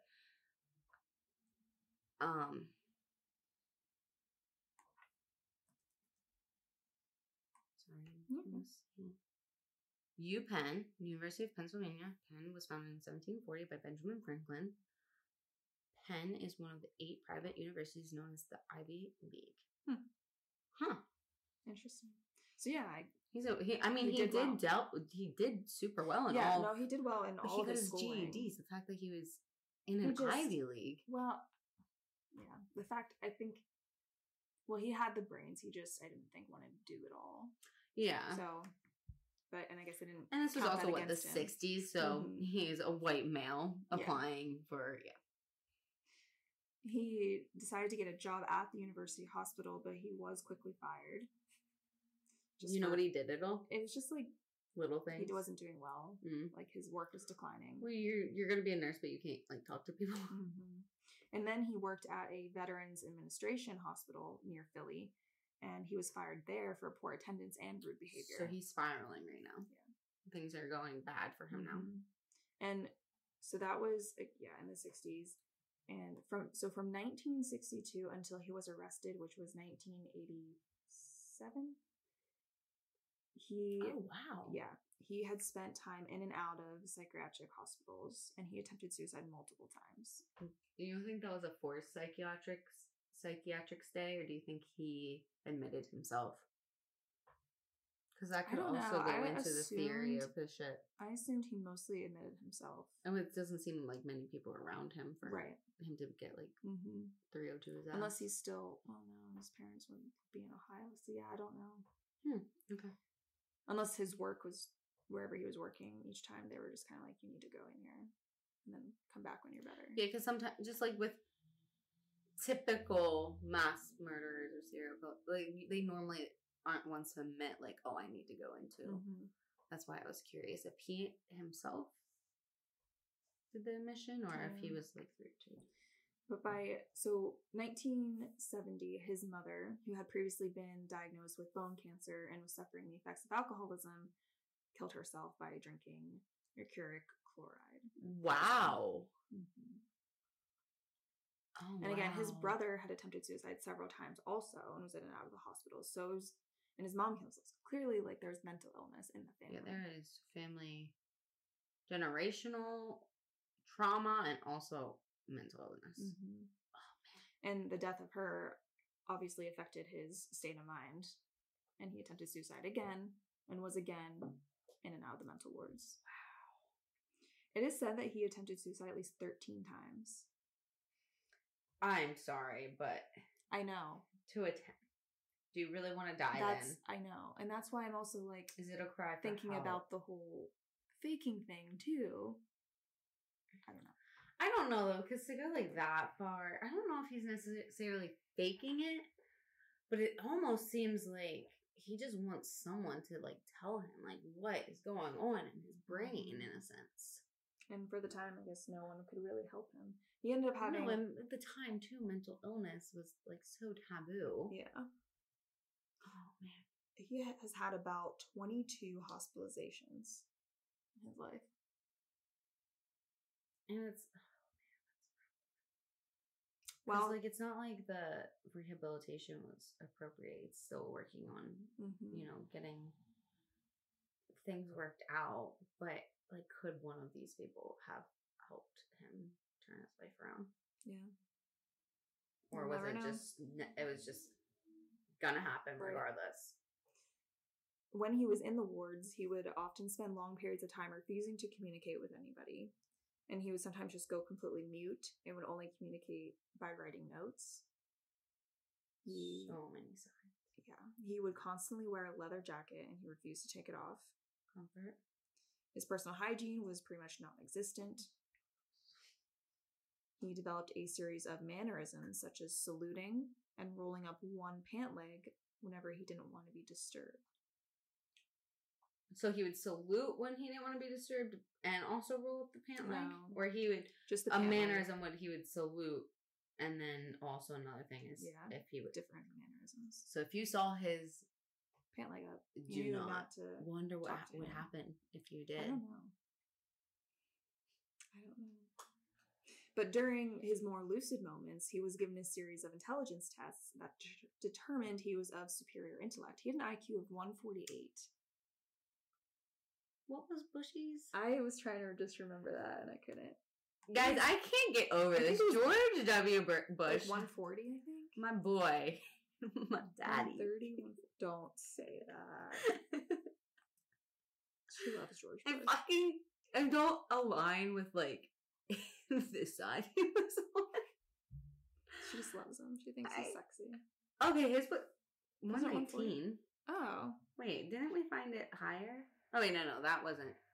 George W. Bush is 125. Oh, I still thought it was Adam, though. I thought it was, too. Maybe I'm thinking of one of the other. John Quincy Adams was 168. Yeah, I remember. Damn. We should redo the president one, because we didn't record it. Mm-hmm. Oh, we did record it. But we didn't, like... We didn't edit it or... Mm-mm. Anyway. Anyways. He's smarter than Bush. Yeah, for a brain injury. That didn't really affect. And that's why he would do so well in school and stuff. Mm-hmm. So on one occasion, he was admitted to a psychiatric hospital after attacking his brother Terry with a toy wooden airplane. So this was when they were younger. Yeah. While he was visiting Terry during Terry's recovery, he told him that if he would have died from his injuries, he would have soaked his remains in a bathtub full of acid to dispose of his body. Wow, well, smart for that age, because there's not very many ways to actually get rid of... How would you know that? Yeah. I don't know what the year was or the age, but... No, that's, like, beyond what a child should know of proper ways to dispose of a body. She didn't be thinking about that. No. In 1971, so this was after his mother died, after he was back in the psych ward and after he tried to kill himself again, he went on a trip to California, and he had the revelation while he was there to form his own church. Of course he did. What the fuck? This is how cults start. This is like... We should start our own church, though, because they get so much money. Yeah, they do. You'll see that here, too. Oh, well, okay, I'll shut up. But it was mostly like him doing it. So you'll see. So he returned to Philly after his trip to California, and he registered the United Church of the Ministers of God as his church. He called himself Bishop Heidnik. Okay.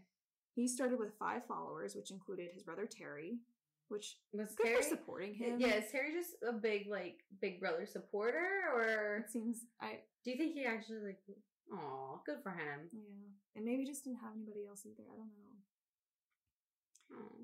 So it consisted of his brother and Gary's girlfriend at the time, who was mentally disabled. In what way? I don't know. Like, did he have just full control over her? Yeah. You'll see that is a theme as well.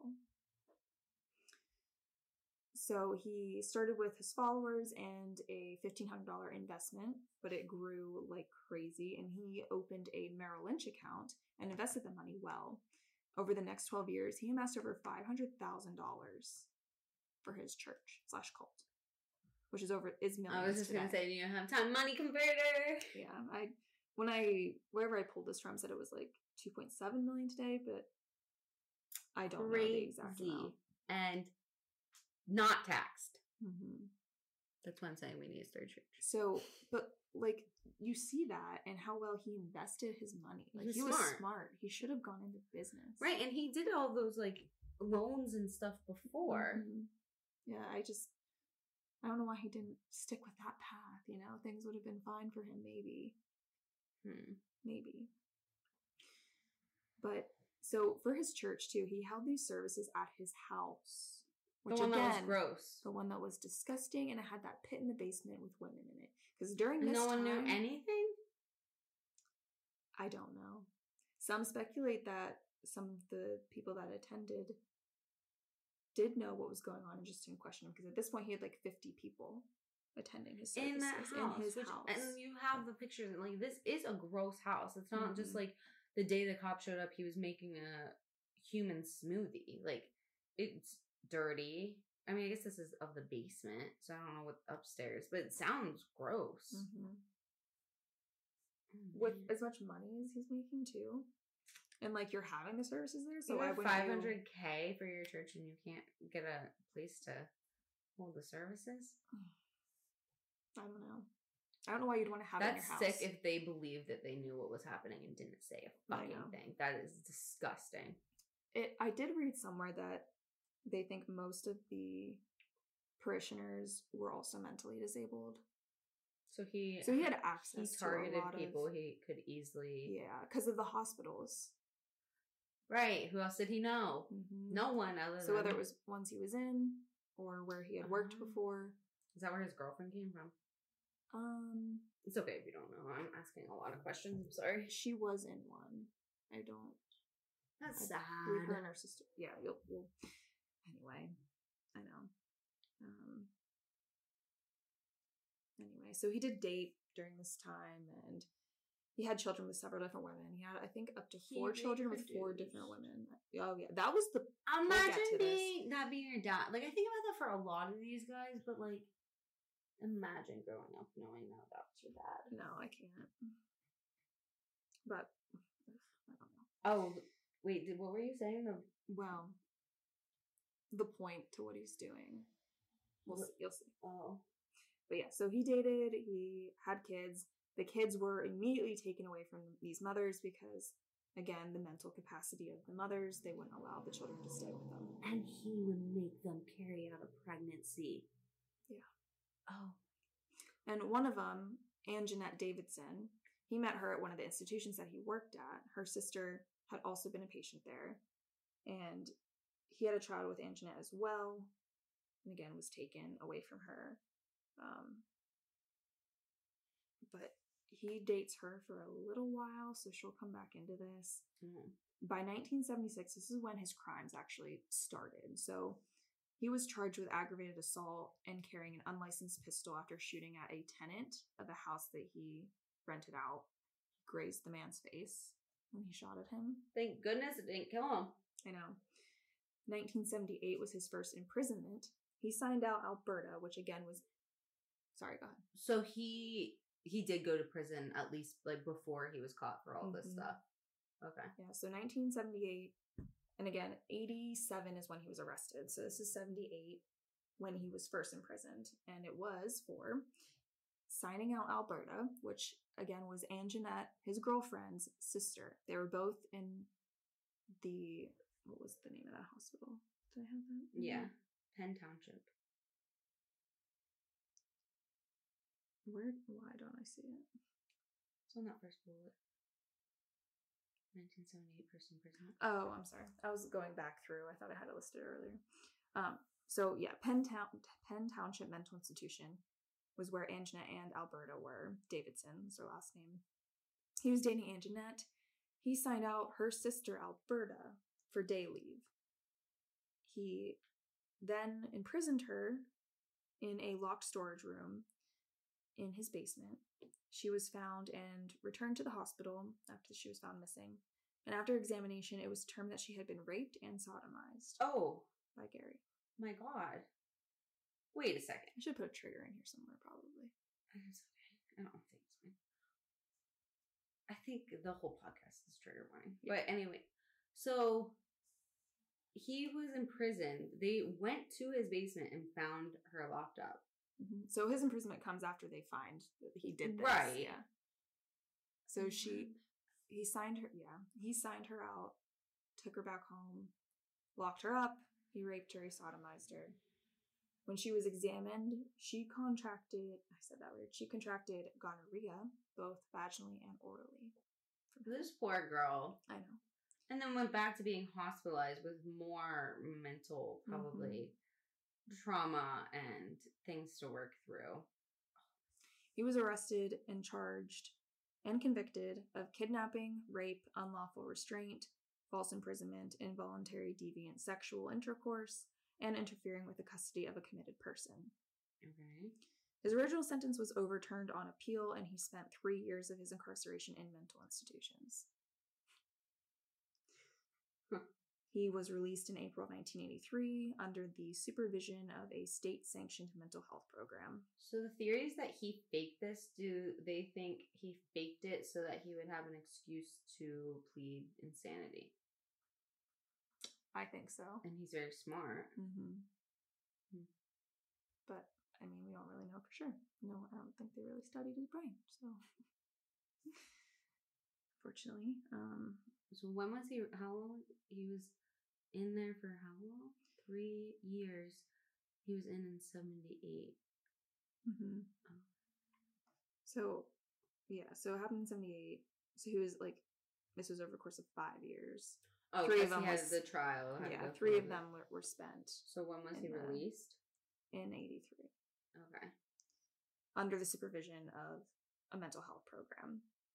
Okay. And when he returned home, Anjanette was no longer there. She was gone. And supposedly she has not been found to this day. So did she get freaked out and ran? Or was she missing before he signed Alberta out? I don't know. And how did he just sign up? Yeah. Because he worked there. You could, yeah, but like... I know, but it was the 70s. So, but yeah, the fact that they haven't... Hey. She scared me. The fact that they have not found her... I might have to let her out since we're going for so long, but keep going. So, some believe that he did kill her, and they just haven't found her remains. Which, again, would, at that point, categorize him as a serial killer, because that would be his third. And that's the one that they were saying is missing. And okay.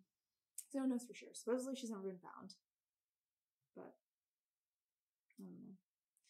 1984, he bought a house on 3520 North Marshall Street in Philly. This is where he held his church services. That's the house. That's the house with the basement. Mm-hmm. Okay.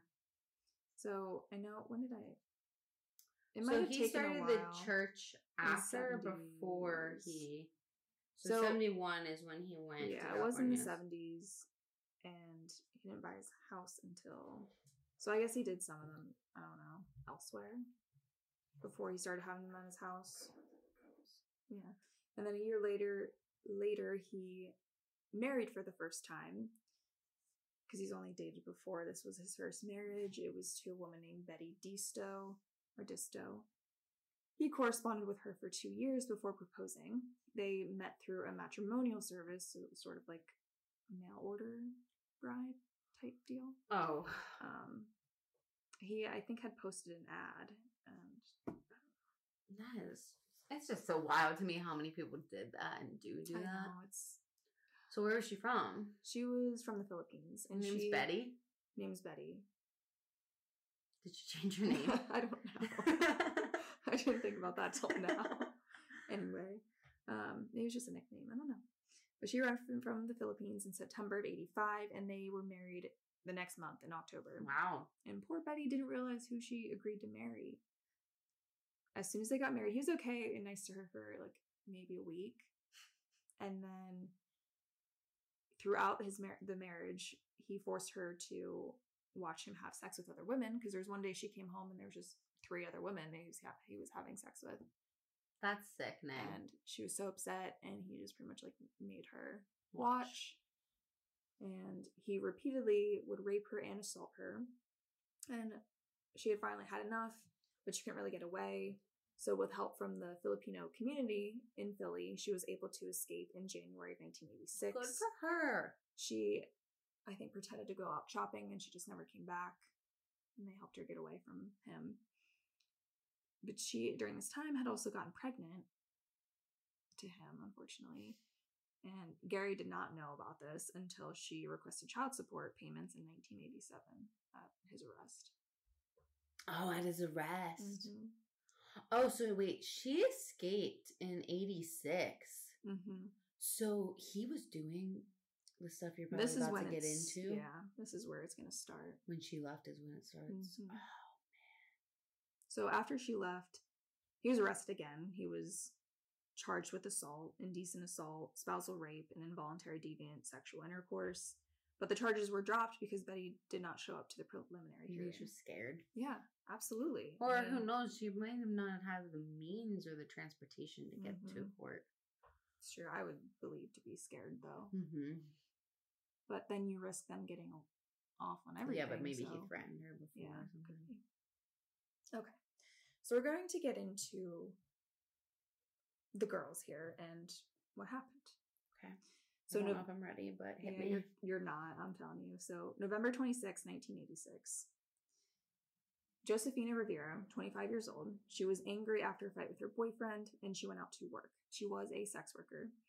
She went out to get some money to buy Thanksgiving dinner for her family because this was, again, November 26th. Oh my God. It was rainy. It was cold. She wasn't really having any traffic, so she just about called it quits when a car slowly drove past her and stopped. She should have called it quits. Mm-hmm. It was a Cadillac. Don't tell me she's gonna die.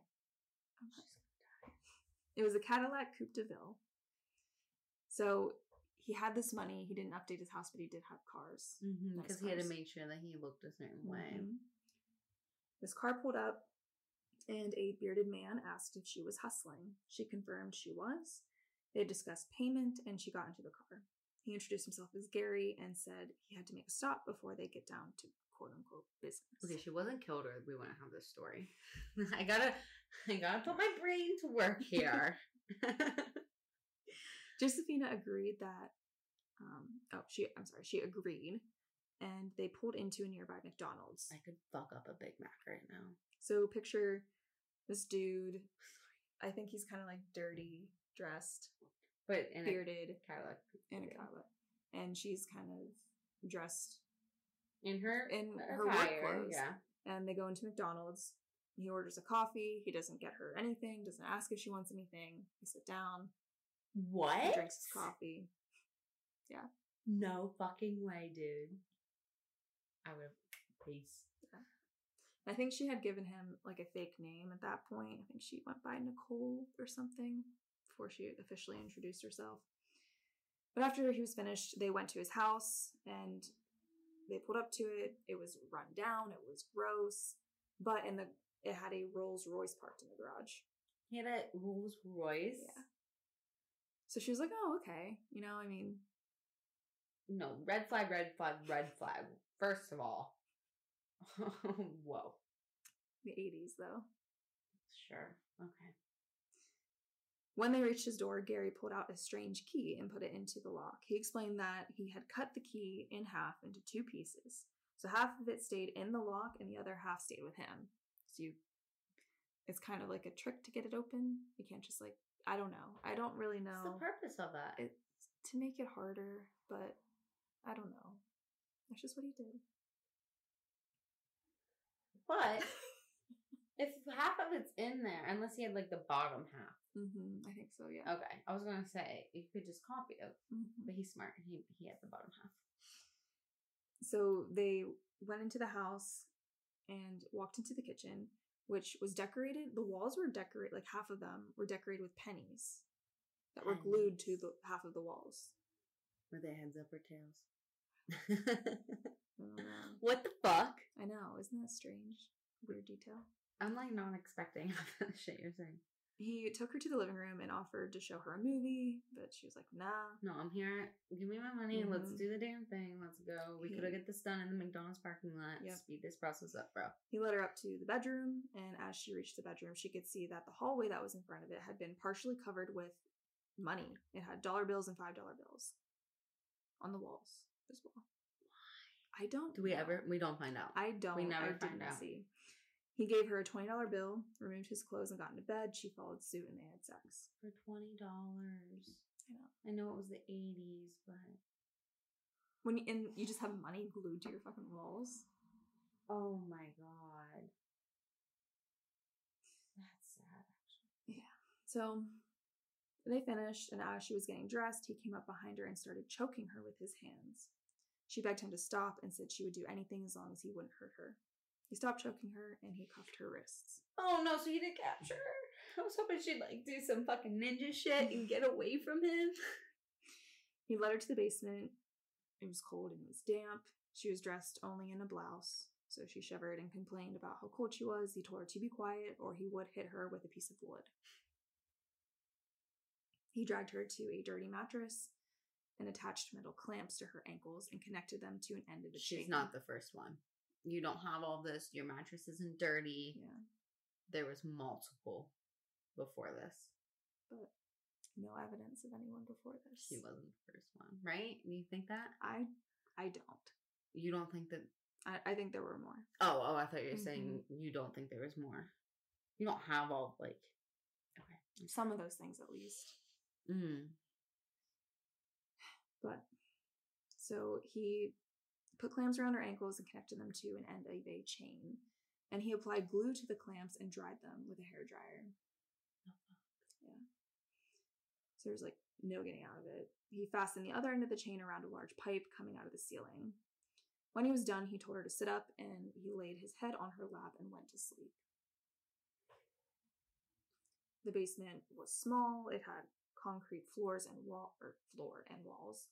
And apart from the mattress, there was a chest freezer, a washer dryer, and a warm pool table. So that was all that was down there.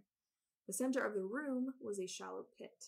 Exactly. This wasn't the first one. You don't just have those pits and shit. And it was shallow, so he still had digging to do. Mm-hmm. There was a small area of concrete that had been removed where he put this pit. Which, I don't know how he, like, what he got down there to remove the concrete. Because you would need, like, legit tools to break that. Well, maybe a sledgehammer, I guess. I don't know. But Josefina, so again, that's her name, that's her first victim here. She remembered that it was Thanksgiving and she started to get hungry. He came back and offered her an egg sandwich and a glass of juice, but she refused it, worrying that it was poisoned. Fair. So he took the food away. He came back with tools for digging, and he set to work on widening and deepening the pit. As she watched him work, he told her that all he ever wanted was a large family. He had already fathered 4 children to 4 separate women, but lost contact with them. His plan was to get 10 women and make all of them pregnant. He just wanted, I don't know, a lot of children. Apparently. What the hell? After this, he demanded sex from her and went back upstairs. While she was alone, she managed to loosen one of the ankle clamps. She pried the covers loose from the window, stretched the chain to its full extent, and lifted herself halfway through. She started screaming, hoping that someone or anyone would hear her. But unfortunately, that neighborhood was used to screaming. So it was a bad neighborhood. Mm-hmm. So no one came to help her, but Gary heard her. He came downstairs, he pulled her back inside, and he beat her with a stick until she quieted down. She is going to die. He pushed her into the shallow pit.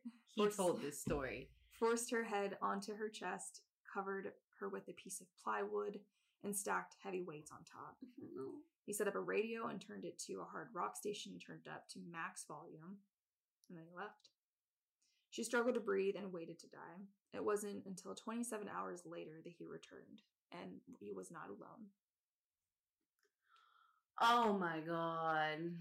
I hate you. This is, I know. Josefina could hear a woman complaining and the sounds of a chain being dragged across the floor. Gary lifted the board off of Josefina and dragged her from the pit. She saw that he had another woman with him, and she was half naked and chained to the pipe. This woman was Sandra Lindsay. Wait, so at this point, Josefina's not dead. No. He's just waiting for her to die. No. He wasn't trying to kill her. He was just trying to make her stop from getting away and screaming. Oh, I guess when you said, I'm waited to die. He was waiting to die. He was not killing her. She could not breathe very well in the position she was in. Oh, man. Oh, man. Yeah. So this woman that he had with him was Sandra Lindsay, and she was mentally disabled. She told Josefina that she had been a friend of Gary's for several years, which is interesting that he knew her. Did not know Josefina, but his second victim, he knew. She had known him for several years, since they met at the L1 Institute where she was a patient. She described him as a good friend that always looked out for her, described how she often had sex with him and his friend Tony. Wow, he's so taking advantage. I know. She became pregnant at one point and had an abortion because she was afraid of being a mother. When Gary learned that she had had an abortion, because it was assumed that it was Gary's child, when he learned what she had done, he flew into a rage and told her that she was evil, and he offered her $1,000 to have his baby. Did she take it? She refused, and he took her prisoner. Motherfucker. Mm-hmm. And at this point, because whenever she was telling this whole story, she wasn't very emotional when she was telling Josefina about what was going on. And then after she told this all, it kind of, she realized the predicament that she was in and what happened, and she started crying. And that's so sad. It's really sad, and it's going to get worse. So an hour later, Gary returned with quote-unquote dinner, which was just dry crackers and bottled water. He wanted the girls to get acquainted, so he left them be. 2 hours later, he returned and continued his work on the pit. And a short time later, he stopped and had sex with both women before leaving. Oh my god. And I say have sex, but it's really just, it's raping. Yeah, no, that's not sex. That's not consensual. Mm-hmm. The next morning, he brought them breakfast, which was warm oatmeal. Well, better than dry crackers. Mm-hmm. While they ate, someone knocked on the front door. It was Sandy's family. It was her sister and her two cousins that were looking for her. And they knew to go there because mm-hmm. she probably said that she was going there or something. I'm sure she's been friends with them for several years. I'm sure she has told her family about them or about him. After that happened, because I don't think he answered and they just went away. And later he forced her to write a note to her mother telling her that she went away and will call her later. And I think he was even going to do the postage from New York or something so that her mom would think that she ran away. And at this point, days went on. They turned into weeks. His behavior became increasingly bizarre. He would feed them sporadically, at different times. And what he gave them was always different. This has to be a control thing. Mm-hmm. He kept them semi-naked all the time, and he only gave them a box with a toilet seat to use for their bathroom. A box with a toilet seat. Yeah. So he would sometimes not check on them for days. He probably wasn't taking care of that box. No, so it would overflow. Supposedly, he would also get angry and make them clean it up with their hands. That's disgusting. Mm-hmm. And they would try calling for help when he wasn't around, which, if he did hear it, would result in beatings. Any deviation from his rules would result in beatings. He would attach them to an overhead beam by one arm and leave them suspended for hours on end. This is a form of torture mm-hmm. that has been done. Mm-hmm. And if you picture, might not sound so bad, but when you think about it, that sounds awful. Yeah, all of your tendons are not made to hold all of your weight. Well, and anyway, I can't hold my arms up for more than a minute. You know what I mean? Think how much that would hurt, let alone your whole body mm-hmm. being pulled from it. No. I can hold my arms up for more than a minute. Yeah. A weak tit. All right.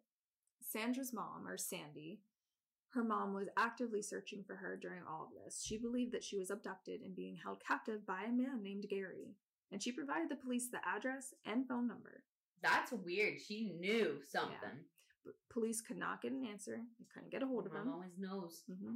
Later, when her mom showed the police the letter and Christmas card that she had received from Sandy, they believed that she was just a runaway. Which at that time, too, even now, they say it. They ran mm-hmm. away. Mm-hmm. The police were able to track down that friend, Tony, that she had mentioned also having sex with. Tony Brown at a McDonald's in West Philly. They had asked him if he knew where Sandy was. He said he didn't know where she was, but when they asked for Gary's last name, he provided them with Heidnik instead of Heidnik. Yeah, but come on, you're police officers, you can't. So they looked for the wrong guy. And eventually they just dropped the case. Of course. When it could have all ended right there. Mm-hmm. Okay. Yeah. So she literally gave the address and everything.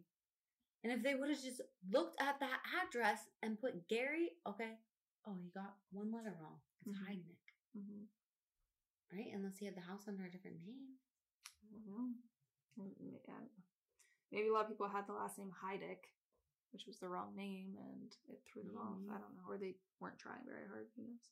Can I ask you something? So in the first photos that you showed me of the women that they saved, they like found and rescued, they were all African-American women. Are all of these as well? Yes. That we're talking about. So right everyone now. That he did capture. Or so again, another well. Like minority mm-hmm. type of population. Yeah. African women. Most of them mentally disabled. Controlled, dude. Mm-hmm. And it carried over to who he captured was that as well. And if they were sex workers too, he would try to pick them up. So remember, this started in November of 1986 around Thanksgiving mm-hmm. was when Josefina was taken. And then I think it was like a day and a half or 2 days is when Sandy came. Now we're at a few days before Christmas when Gary went out shopping, but he was not looking for presents. Less than a month of all of us. Mm-hmm. He wasn't shopping for presents, though. Shopping for humans. Yes. He was eager to extend his family. He cruised the streets looking for his next victim. Lisa Thomas, 19 years old, was on her way to her friend's house when Gary pulled up beside her in his Cadillac. He leaned out his window and made a suggestive comment, believing her to be a sex worker. She was pissed. She was like, no. He apologized and offered her a ride. His impressive car and change in demeanor convinced her to accept the offer. No! God, I know, but the 80s... Come on, suspicious. He just asked... Yeah. That's like the 70s when you have like a shit ton of serial killers. Even if you say, no, I'm not a sex worker, how do you know he's not going to rape you or something right then? No, just never get into someone's car. You don't know. Mm-hmm. Or even if you know them, just don't get into cars. Anyway...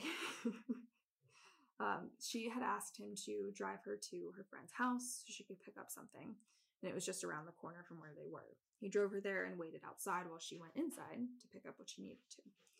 So she asked him to drive her to her friend's house so she could pick up something, and it was just around the corner from where they were. He drove her there and waited while she went inside. When she came back out, he asked her if she wanted to go to dinner with him.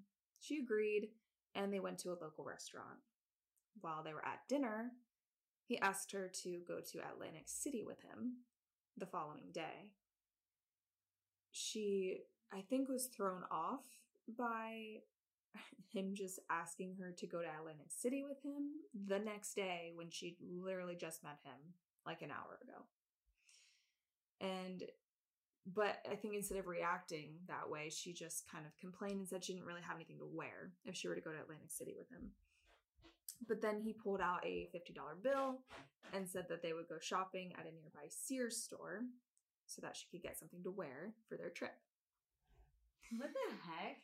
He took her back to his house after they went to Sears, gave her a glass of wine, and put on a movie. And she just thought, well, this is way better than going to my friends.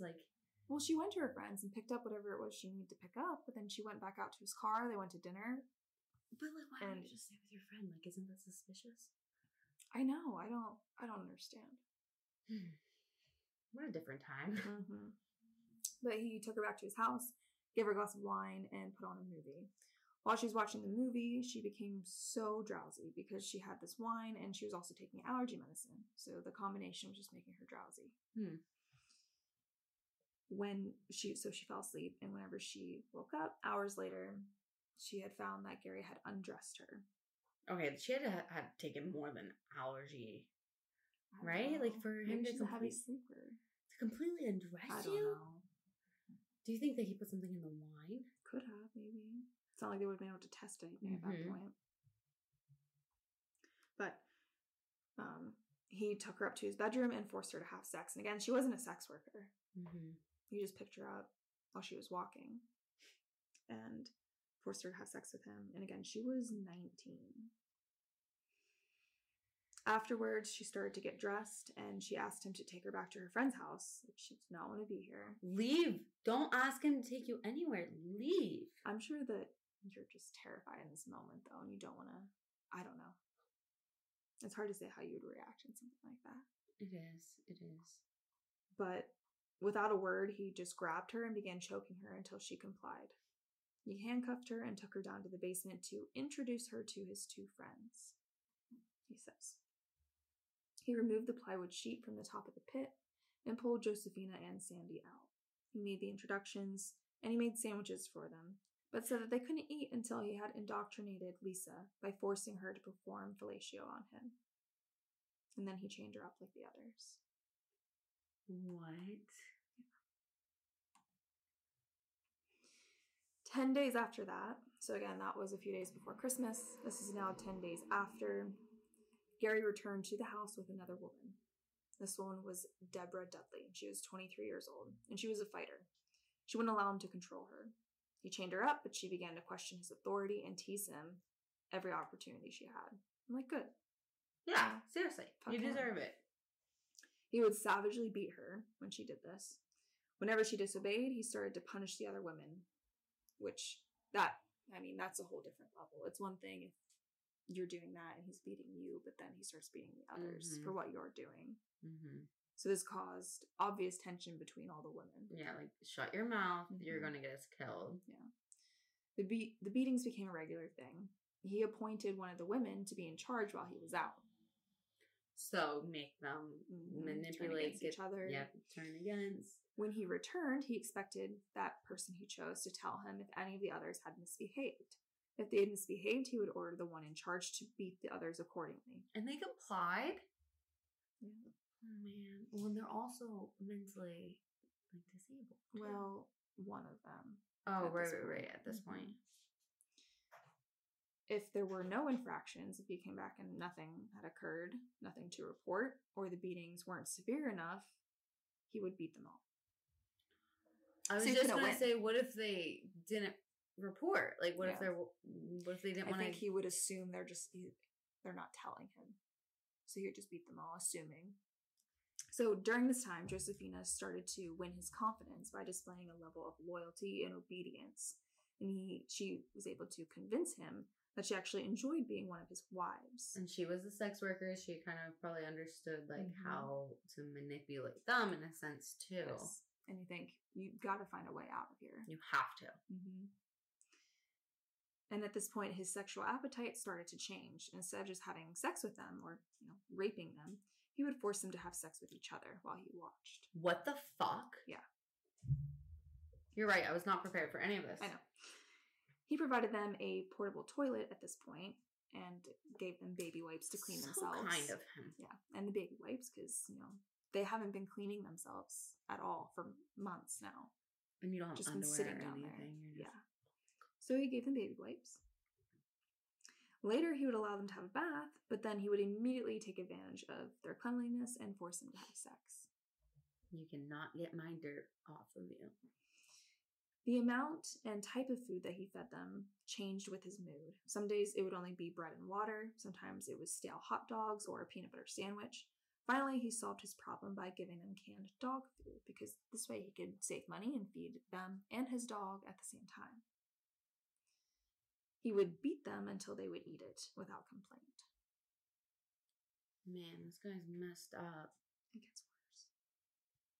January 18th, he returned with another girl. This was Jacqueline Askins. She was the youngest. She was 18. She was the one that was recovered in the beginning of the story, right? Mm-hmm. Okay. Because at first, when you first said Josefina, I was thinking that was Jacqueline, because I was like, oh, like, no, she does survive. When I kept going back and forth.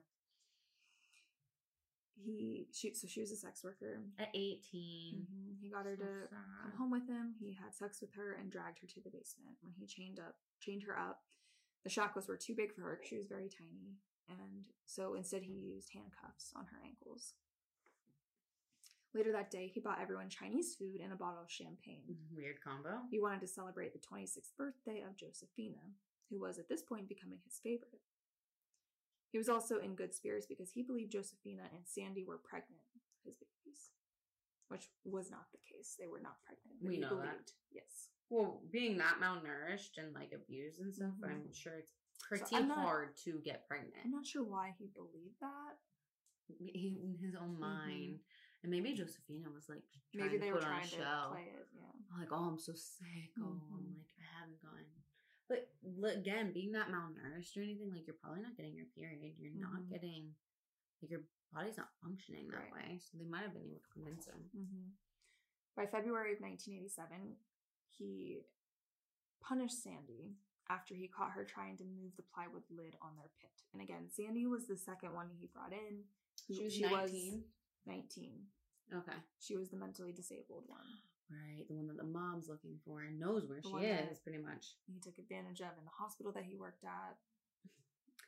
I think it's hard to say in this situation, but like if it was my family, my sisters or my mom or like you, and I had an inkling of like knowing where, I would just like have surveillance the second mm-hmm. he leaves and sneak in, which I know is dangerous and harder to say, but like, just for closure purposes, I would be like, no, like if I really believed that you mm-hmm. guys were like in a place, and then I'd be caught. But yeah. So he punished her by torturing her. And like I mentioned before, with what he would do, he would hang people or hang the girls by their arms from a beam. And so this is what he did in the military, do you think? I think so. So this is what he did to Sandy after he found her trying to lift the lid from the pit. He hung her by one arm from the beam for several days. Her condition began to deteriorate and she refused to eat.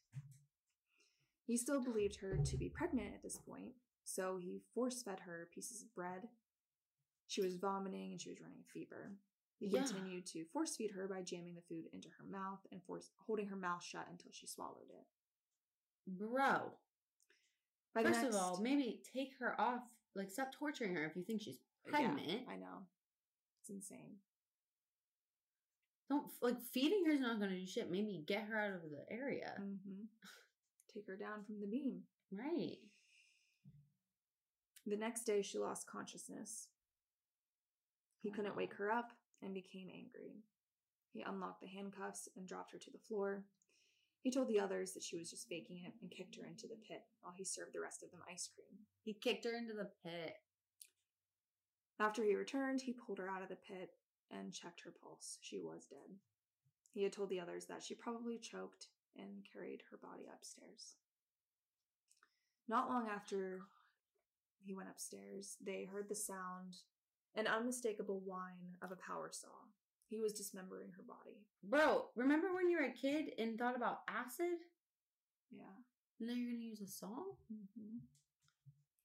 Okay. He had trouble with her arms and legs, so he put them in a freezer and labeled them dog food. At one point, his dog walked downstairs to the basement carrying a long, meaty bone and proceeded to devour it in front of the other girls. He literally told his dog to go down. That's what I did. The girls started... Like, the dog doesn't have the capacity of a brain to be like, I'm gonna... Like, also, dogs aren't that fucked up. Mm-hmm. Like, they'll mock him for... The girls began to notice a horrific stench that filled the whole house, and soon the neighbors complained of that smell, and they called the police. He didn't get rid of it? The police showed up, and he said that he had just burnt a roast that he was cooking. There's a big difference between them. You know when you smell meat and death. Like, mm-hmm. they say that smell, I will say I've only smelled decomposing, like, animal bodies just mm-hmm. from, like, going on animals and stuff, but there is a specific mm-hmm. smell, and they say humans is even more. Yeah, I can't imagine. But that was good enough for the police. That of course it was, because it was the fucking 80s, mm-hmm. and he was white, and it's fine. But I'll tell you what, if he was fucking black, and that mother went and said anything, mm-hmm. absolutely. I'll tell you what, if he was African American, and the very first time that he was in jail for rape, mm-hmm. he would have been in there for life. Yep. It's fucked up. But not Gary. So, this is rough. So, later, after, like I mentioned in the beginning of this, when the police went to his house and they were finding these things in the kitchen, they found the body parts. They found a pot on the stove and what looked like a rib in the oven. Mm-hmm. They found that food processor. Mm-hmm. It turns out he had bought that food processor specifically for this task. He had ground up her flesh. He mixed it with dog food and he fed it to his dog, as well as the other girls. He fed it to the other girls? Yes. Oh my god. Yeah. This is where the cannibalism comes in. Did he eat it? I don't know. I didn't find that. I think he was on his way there. Why does it smell so bad if he's like cooking and cutting them up? Because the decomposition. I think it was the cooking in the oven. Oh, that was. Because he had the rib cage in the oven. Okay, so that's why he would use the burnt roast theory. Mm-hmm. It wasn't decomposition that was smelling, in a sense. It was. I guess, yeah. But who knows how long he, like, mm-hmm. Following Sandy's death, Gary's behavior became more bizarre. He urged the girls to rat out on each other with the promise of better conditions for the ones that complied. And during this time, the girls devised a plan to attack him and escape, but it never came to fruition. Jacqueline later testified that it was because Josefina told Gary what they were planning. So Josefina, again, was the one that started to earn his trust. And later, some of the girls did say that she thought it was her way out. Yeah. I know, it's really tough. She might have fucked it up for them, but she thought it was her way out. Mm-hmm. She thought that's what she had to do. Mm-hmm. She was there the longest. Mm-hmm. He was convinced that the girls were constantly plotting against him, so he came up with a plan to prevent them from leaving. A new form of torture. Do you think that Josefina thought, all right, if I can convince him that like I am his wife and stuff, I'll get freedom of the house and maybe I can leave? Maybe he can help them all, or she can help them all get out. Mm-hmm. So at this point, he was like, they're all trying to leave. They're plotting against me. I need to stop them. So he cuffed each girl hand and foot, hung them from a beam, and gagged them. He then took several different sizes of screwdrivers and gouged the insides of their ears in an attempt to deafen them. But do you know how bad that would hurt? That's one of the most worst pains a human can endure. The ear. Is the ear. Oh, my. Oh. He kind of believed that if they didn't hear him coming, they wouldn't scream. Well, clearly it didn't work because they heard the police coming in the beginning because they were screaming. Well, they were sleeping on the mattress. It wasn't until they got into the room or anything. So, like, could you imagine? Like, my ear hurts. No, when I read this, I was like, because if you've ever stuck in like a Q-tip too far, and you're like, "Whoa, that really hurt." A fucking screwdriver.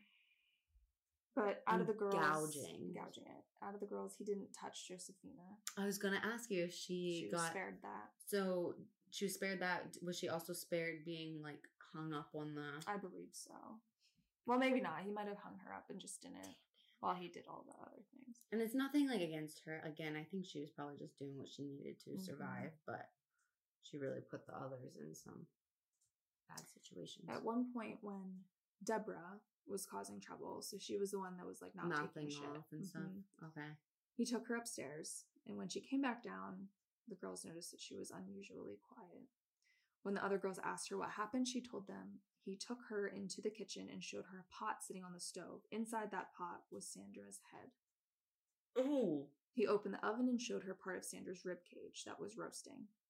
Opening the fridge, he pointed to an arm and other body parts wrapped in plastic and said if she didn't start obeying, that she would be next. I will say that it's so much worse than what I thought you were going to say, because when you said that she was, like, unusually quiet, I thought you were going to say he, like, cut out her tongue. Mm. No. Oh, my God. He just shot her head. Yeah. Oh. So she was quiet for a few days, but then she recovered her composure and started disobeying him again. Fuck him. Yeah. Gary came up. I'm going to die anyways. Exactly. So Gary came up with a new punishment at this point. It was electric shock treatment. That's how you should have played. That's what I was thinking. Like, well, I know we were saying it's not humane, but we said this in our Wondering Minds. Certain people probably do deserve it. And there's exceptions to everything. He stripped the end of an extension cord and plugged the other end into a socket. He would hold the bare wires against each of the girls' chains. Josefina, again, was exempt from this punishment. As the weeks passed, Gary started treating Josefina as more of a partner and less like a captive. He spent more and more alone time with her, And by March 18th, he decided to punch the girls. He had her help him. Again, the shock treatment, but this time he used water. He drilled holes into the plywood cover of the pit and ordered Josefina to fill the pit with water. Deborah, Jacqueline, and Lisa were pushed down into the pit with their chains on. The cover was replaced and weighted down with bags of dirt. The bare wire was pushed through one of the holes to touch the chains. It briefly touched one of the chains, sending a jolt of electricity through all of them. The wire was pushed through a second time to directly touch Deborah's chain. She absorbed most of the voltage. She screamed and shuddered before collapsing face down into the water. She died. Oh my God. The other two girls in the pit began screaming. Gary removed the cover and pulled Deborah out. He determined she was dead. And then he calmly just made them sandwiches. I love how the first death is ice creams. Now, oh, sorry, I just killed the person you were in captivity with. Here's a sandwich. And you know damn well, this takes time to plan. Mm-hmm. This pit, the holes, electrocution, filling it with water and knowing how you're going to drain it later and stuff. And again, his intent wasn't even to kill them. Mm-mm. It was just to torture them, mm-hmm. to make them behave by any means necessary. So he made the sandwiches, and he told them, "Aren't you glad it wasn't one of you?" He left and returned with a pen and some paper. He handed it to Josefina and had her write and sign a statement detailing how she assisted him in electrocuting Deborah to death. What? He signed the statement and held it up to her, saying, "If you ever go to the cops, I can use this as evidence that you killed Debbie." Which I'm like, don't fucking call her Debbie. Yeah, you do not get to nickname any of them. No. He fucking made her sign. Mm-hmm. And what other choice do you have? You don't have any choice. You just do what he tells you. And satisfied that he had Josefina under his control, he removed her chains and told her to go upstairs and change. It was the first time she had been completely dressed in 4 months. He broke them down until he could just build them up to the conditioning he wants. Gary went back down to the basement the following day and wrapped Deborah's body in plastic and put her in the freezer. So they had to look at the dead body overnight. Yeah, he just left her there. And then he put her in the freezer in front of them, because that was down in the basement too, because he didn't have anywhere to put her. Mm-hmm. I guess he didn't want to dismember and go through all of that this time around. So, I don't know. But he put her in the freezer for now. After Deborah's death, Josefina became his constant companion, going on outings to restaurants and going shopping. So didn't she have a boyfriend and stuff before? I know. I don't know where. Recognize you? I know Philly's a city. Yeah, but it's not like. Well, I'm curious. I know they had a fight, but like, is he looking for her? What are you doing? Yeah, and it's not been like that much time. Like it hasn't been like years. Mm-hmm. Hmm. He told her if he ever got caught, he would pretend to be insane because he knew how to manipulate the tests. Okay, so there's some evidence of theory. Said that he had been fooling the authorities for years so that he could qualify for disability payments. I mean, he's saying this. But who knows? But he could just be saying clearly he has something wrong with him. Like, obviously. Clearly there is a mental illness because don't do this because you're smart and can manipulate people. Mm-mm. He began to soften after Deborah died, and he started to provide additional comforts to the girls. He brought mattresses, blankets, pillows, and a TV. Oh, wow. Thank you. What, you feel guilty because you weren't trying to kill people, you were just trying to torture them? But did he take these away then? Because when they found those girls, there was only one blanket, right? I assume, yeah, when they would misbehave. Mm-hmm. Josefina had the privilege of sleeping in his bed. Which isn't really a privilege or not. He thinks it is. March 22nd, he drove Deborah's body to the Pine Barrens and dumped it. Deborah was only 18, right? Yes. No, Deborah was 23. Mm. I forget which one was 18 now. It's okay. Deborah was 23 and Lisa was 19... Sandra was 24. Where did I find Jacqueline, maybe? Josephine? Yeah, Jacqueline was 18. Okay, sorry. You're fine. Very young. Yeah, very young. So at this point, since Deborah died, he needed to find a replacement for her. So Josefina suggested that they go out cruising. So it's like a common occurrence that like victims become kind of like culprits or recruiters for their abusers. So like with Epstein and Ghislaine, or what's her name? I don't know. But it was like she first started with sex trafficking, and she was the #1 like recruiter. Yeah. That's so sad. They turn you into a monster. Let's go out cruising for people. Yeah.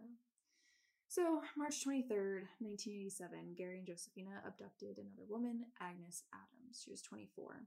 They both ended up knowing her. Josefina had worked with her, and Gary was a previous customer of hers. So she was also a sex worker.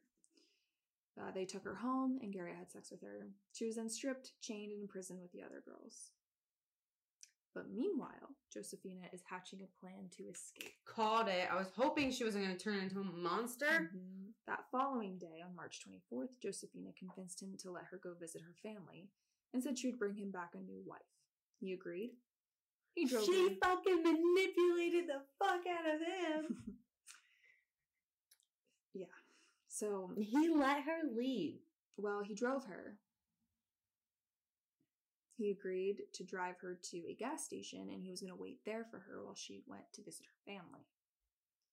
She ran to the apartment that she had shared with her boyfriend, Vincent Nelson. I mean, thank God he was still there. I know it was only months, but like... Yeah, like thank God he wasn't like traumatized by you leaving or financial things. Or he would have been gone for the day or something. Right. Like, what are the chances he would be home? So he let her in. She talked to him. She told him her whole story. He didn't quite believe her at first because it's like an insane story. Mm-hmm. He finally believed her, and then he finally agreed to call the police from a nearby payphone. And they went to the police arrived, and they went to that gas station and picked up Gary. Yes, this was the end, pretty much. So yeah, Josefina was. She said, "You have to get him now. If you let him go back to that house, you will kill the other girls." So they picked him up at the gas station. Thank you, Joseph. Mm-hmm. I know too how to die to get to that, but so after he was arrested, he had claimed that the women were already in the house when he moved in, that he did not capture them. They were just there. And you were just gonna take over the other person's plan of the capture? Come on, dude. The defense, of course, attempted to prove he was legally insane. I think they brought in like psychologists and people to try to convince the jury that he was crazy. But the fact that he was able to successfully run a business and amass money through his church proved that he was not insane. He was actually an astute investor who knew exactly what he was doing, according to his Merrill Lynch financial advisor. So his financial advisor at Merrill Lynch actually came in to court to testify. I was like, no, he knew what he was doing. With it. Mm-hmm. July 1st, 1988, after 16 hours of deliberation, and I don't know how you have 16 hours. It should have taken 5 minutes. Unless they just kept... They were questioning his mental capacity. Maybe it was that. I don't know what else you'd be deliberating. No, I don't either. He was convicted on 2 counts of first-degree murder, 6 counts of kidnapping, 5 counts of rape, 4 counts of aggravated assault, 2 counts of involuntary deviant sexual intercourse, sentenced to death, and incarcerated at the State Correctional Institute in Pittsburgh. I know it's probably only the things that they could, like, prove. But he definitely raped more than 5 times. There was definitely more than 2 counts of involuntary deviant. Yeah. Sexual intercourse, aggravate, all of it. It's not enough. Not enough. January 8, 1989, he attempted suicide. Fucking do it already then, bro. 1997, Gary's daughter to Betty, her name was Maxine, filed a suit in federal court requesting a stay of execution on the basis that he was not competent enough to be executed. I have no idea why she came forward. You haven't known him. No. You were taken away as a baby. How did you even know that was your father? Yeah. And why are you standing up for him? And sometimes the blood is thicker than water. What the hell? And there was actually protesters, too, that went to the governor's residence in Harrisburg for a peaceful protest on his execution, saying that he shouldn't be. Yeah, I don't know that him specifically, but just no. Like, and again, because I go back and forth on it. But come on. So July 6th, 1999. This was his last day. His last meal consisted of 2 slices of cheese pizza and black coffee. I think that says enough, because I read that before. Mm-hmm. Like, oh, okay, this says enough about you. Yeah. You can die now. Mm-hmm. He spent part of his day listening to country music. He either was laying in his bed or he was pacing his cell. I also, don't get me wrong, I love coffee and cheese pizza, mm-hmm. but for your last meal, that's what you choose, like. And because you're supposed to get whatever you want. Really, yeah, you get to literally choose anything. Mm-hmm. Anything. Yeah. They should have gave him fucking dry crackers and water. Mm-hmm. So anyway, sorry. I didn't want people to think I was against pizza. I could live off pizza. No, but... same. Every day, all day. I'm not saying that if you eat cheese pizza, you should be executed. I'd be dead so many times now. I eat pizza way too much. Okay, moving on. So his execution was scheduled for 10 p.m., but was delayed because it was shortly before 10 when the Supreme Court refused to intervene. So last minute. Hey, so they refused to intervene, meaning they refused to do it? To call off the execution. Mm. So that happens, I believe, a lot in executions where... We talked about coffee and my coffee that's weird. Maker warms up for the first time all day. That'd be nice. So he was executed by lethal injection, not the electric chair, which he probably should have had. And he was executed at Rockview Prison in Bellefonte, Pennsylvania. We know that place. Backyard. But, so they transferred him from the Pittsburgh mm-hmm. correction for the execution. Yep. Is Rockview the only place that did do executions in PA? Do you know? It's okay if you don't. I should have included that. I don't know if they're the only place or not. Because I thought it was odd, too, that he was mm-hmm. it was in Bellefonte. Probably. Okay. But... He was executed in an old hospital that was on the prison grounds because having it in the actual prison disrupts the routine based on the past executions that occurred there. So they didn't have it inside. They had a separate building. How does it interrupt the routine? Maybe the prisoners just go nuts. I don't know. But wouldn't they know regardless whether it... Because they're not it's in a different room. I have no idea. Yeah, it's in a different room. It's probably in... I'm curious where this old hospital is. You know what I think about? It's like that greenhouse thing. I was like, is that where they did the executions? Yeah. And for years it was vacant. Mm-hmm. I wonder if that's where they did this.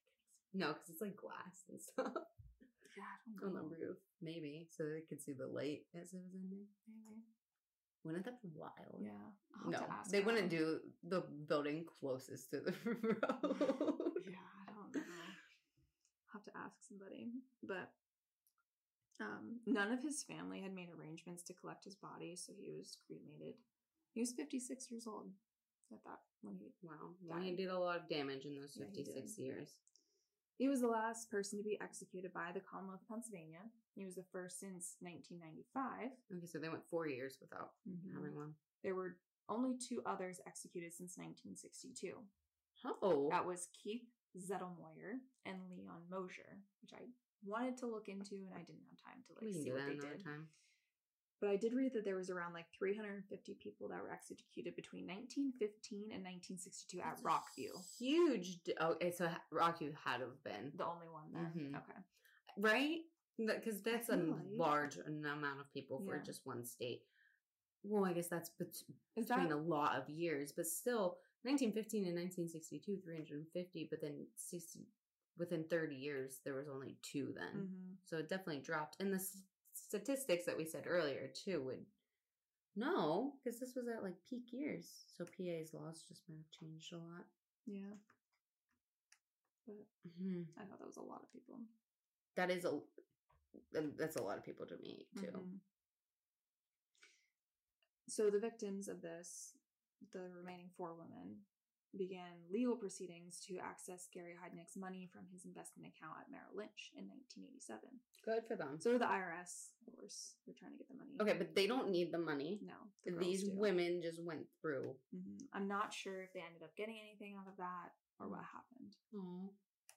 And the surviving women still suffer from physical trauma, of course, and hearing impairments. How could you not for both? Josefina actually wrote a book about her experience during those 4 months in his basement, and it's called Cellar Girl. Well, I might try and read that. I don't think I want to read it. I'm not sure. It has to be awful. Oh, I can't imagine it's good. Mm-hmm. I mean, I'm sure it's well written. I do want to say that his, like, the more recent picture of him, his head looks a lot better than his, like, military picture. Mm-hmm. But still, fucking scum. Yeah. Dirtbag. So, yeah. Wow. That was the story of Gary Heidnik. I had no idea I was getting into this. We were just like, oh, who was the last person that was executed in Pennsylvania? I wonder what he did. Must have been, you know, at least murdered to be executed. And it turns into this story, and the fact that he inspired a huge character in a movie is crazy. It is crazy. I'm going back through your photos that you created for, like, me to look at. Mm-hmm. Well, not that you created the photos, but the doc that you did. The girls in the basement photos where they're on the mattress and stuff. Do you see that both of them have a cigarette in their hand? That's what I did see that. That's what it looked like to me. I mean, the time, too. He probably did just provide them cigarettes, but... Or maybe that's the first thing they asked the cops before unshackling them. I wondered both. I had both thoughts. I feel like they would unshackle them before the cops would give them a cigarette, but... I mean, they're pretty full cigarettes. They're not smoked down. Yeah. But, like, the one girl doesn't even have a shirt on. I know. So it's just interesting that they're smoking a cigarette for that photo. Mm-hmm. And to describe the photo, you can see, it seems like it might have been a matter of, like, seconds before they went down there. They still have the handcuffs and chains on their ankles and wrists, it looks like still. I can't really tell. Maybe it's just a bracelet. But very malnourished, very tiny, very just two. Well, I can't see the one behind, but one has a shirt and one doesn't, but they have cigarettes. Like, you can tell that is a cigarette. Mm-hmm. It's odd. Yeah, it's fucked up. I mean, this basement is disgusting. It is. The pit, you guys, I couldn't imagine. I wish the photos were in color. Wow. And if you pull up, like, if you look at the picture of all the victims, and it's all 6 photos together from left to right, you see Josefina Rivera, Agnes Adams, Sandra Lindsay, and then the bottom row, Jacqueline Askins, Deborah Dudley, and Lisa Thomas. Man. Poor Sandra and Deborah. Mm-hmm. I mean, poor all of them, looking but still. Looking at Sandy's face, she looks so sweet. Mm-hmm. And innocent. Mm-hmm. Well, thank you for unpacking that, but also fuck you. That was a lot. That was actually, like, hard to kind of get through. Yeah. It was hard to read. And we are at, like, 3 hours, so it'll be less than that because we did have, like, a 20-minute slot. Thank God we locked it out in the beginning. Yeah. Yeah. So I guess we should not drag this out anymore. Thank you to our listeners for making it through this very lengthy and brutal episode where, you know, started with history, not so rough. I mean, it's facts that we knew, to Sid covering a case that we both really, like, we didn't recognize the name. Mm-hmm. I recognized, like, I didn't know some of that information, though. I just knew about, like, the capturing in the cellar and everything. But definitely worse than, well, Buffalo Bill isn't real, but definitely a monster. To bring you back up, though, before we let you go, well, first, shout out to Julia, because she does, like, everything for the podcast. She does all the editing. She does all the posts. Everything you see and hear is Sidri reads all my stuff to make sure that I'm literate. No, I don't do much. I'm just here. She does good research. But funny, Monday night, so we have a post ready to go out.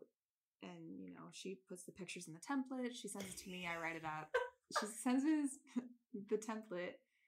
And we have a picture of Gary Heidnik. We have, what was the other picture on the bottom left? I think it was Gary Heidnik. Another Gary Heidnik picture. Yeah. Oh, yeah, being arrested, I think. Yeah. The bottom right picture, it's just like, I was lost. It was just like a cowboy. And I'm like, what's this bottom right picture? And I was trying to be, like, nice. I'm like, I don't think I came across this in my research. Where did you find this? And what did you say to me? I Googled Buffalo Bill because I didn't know that. One, I don't fucking know that movie. Mm-hmm. So when she's like, oh, who inspired Buffalo Bill? I was like, I'm going to look up Buffalo Bill.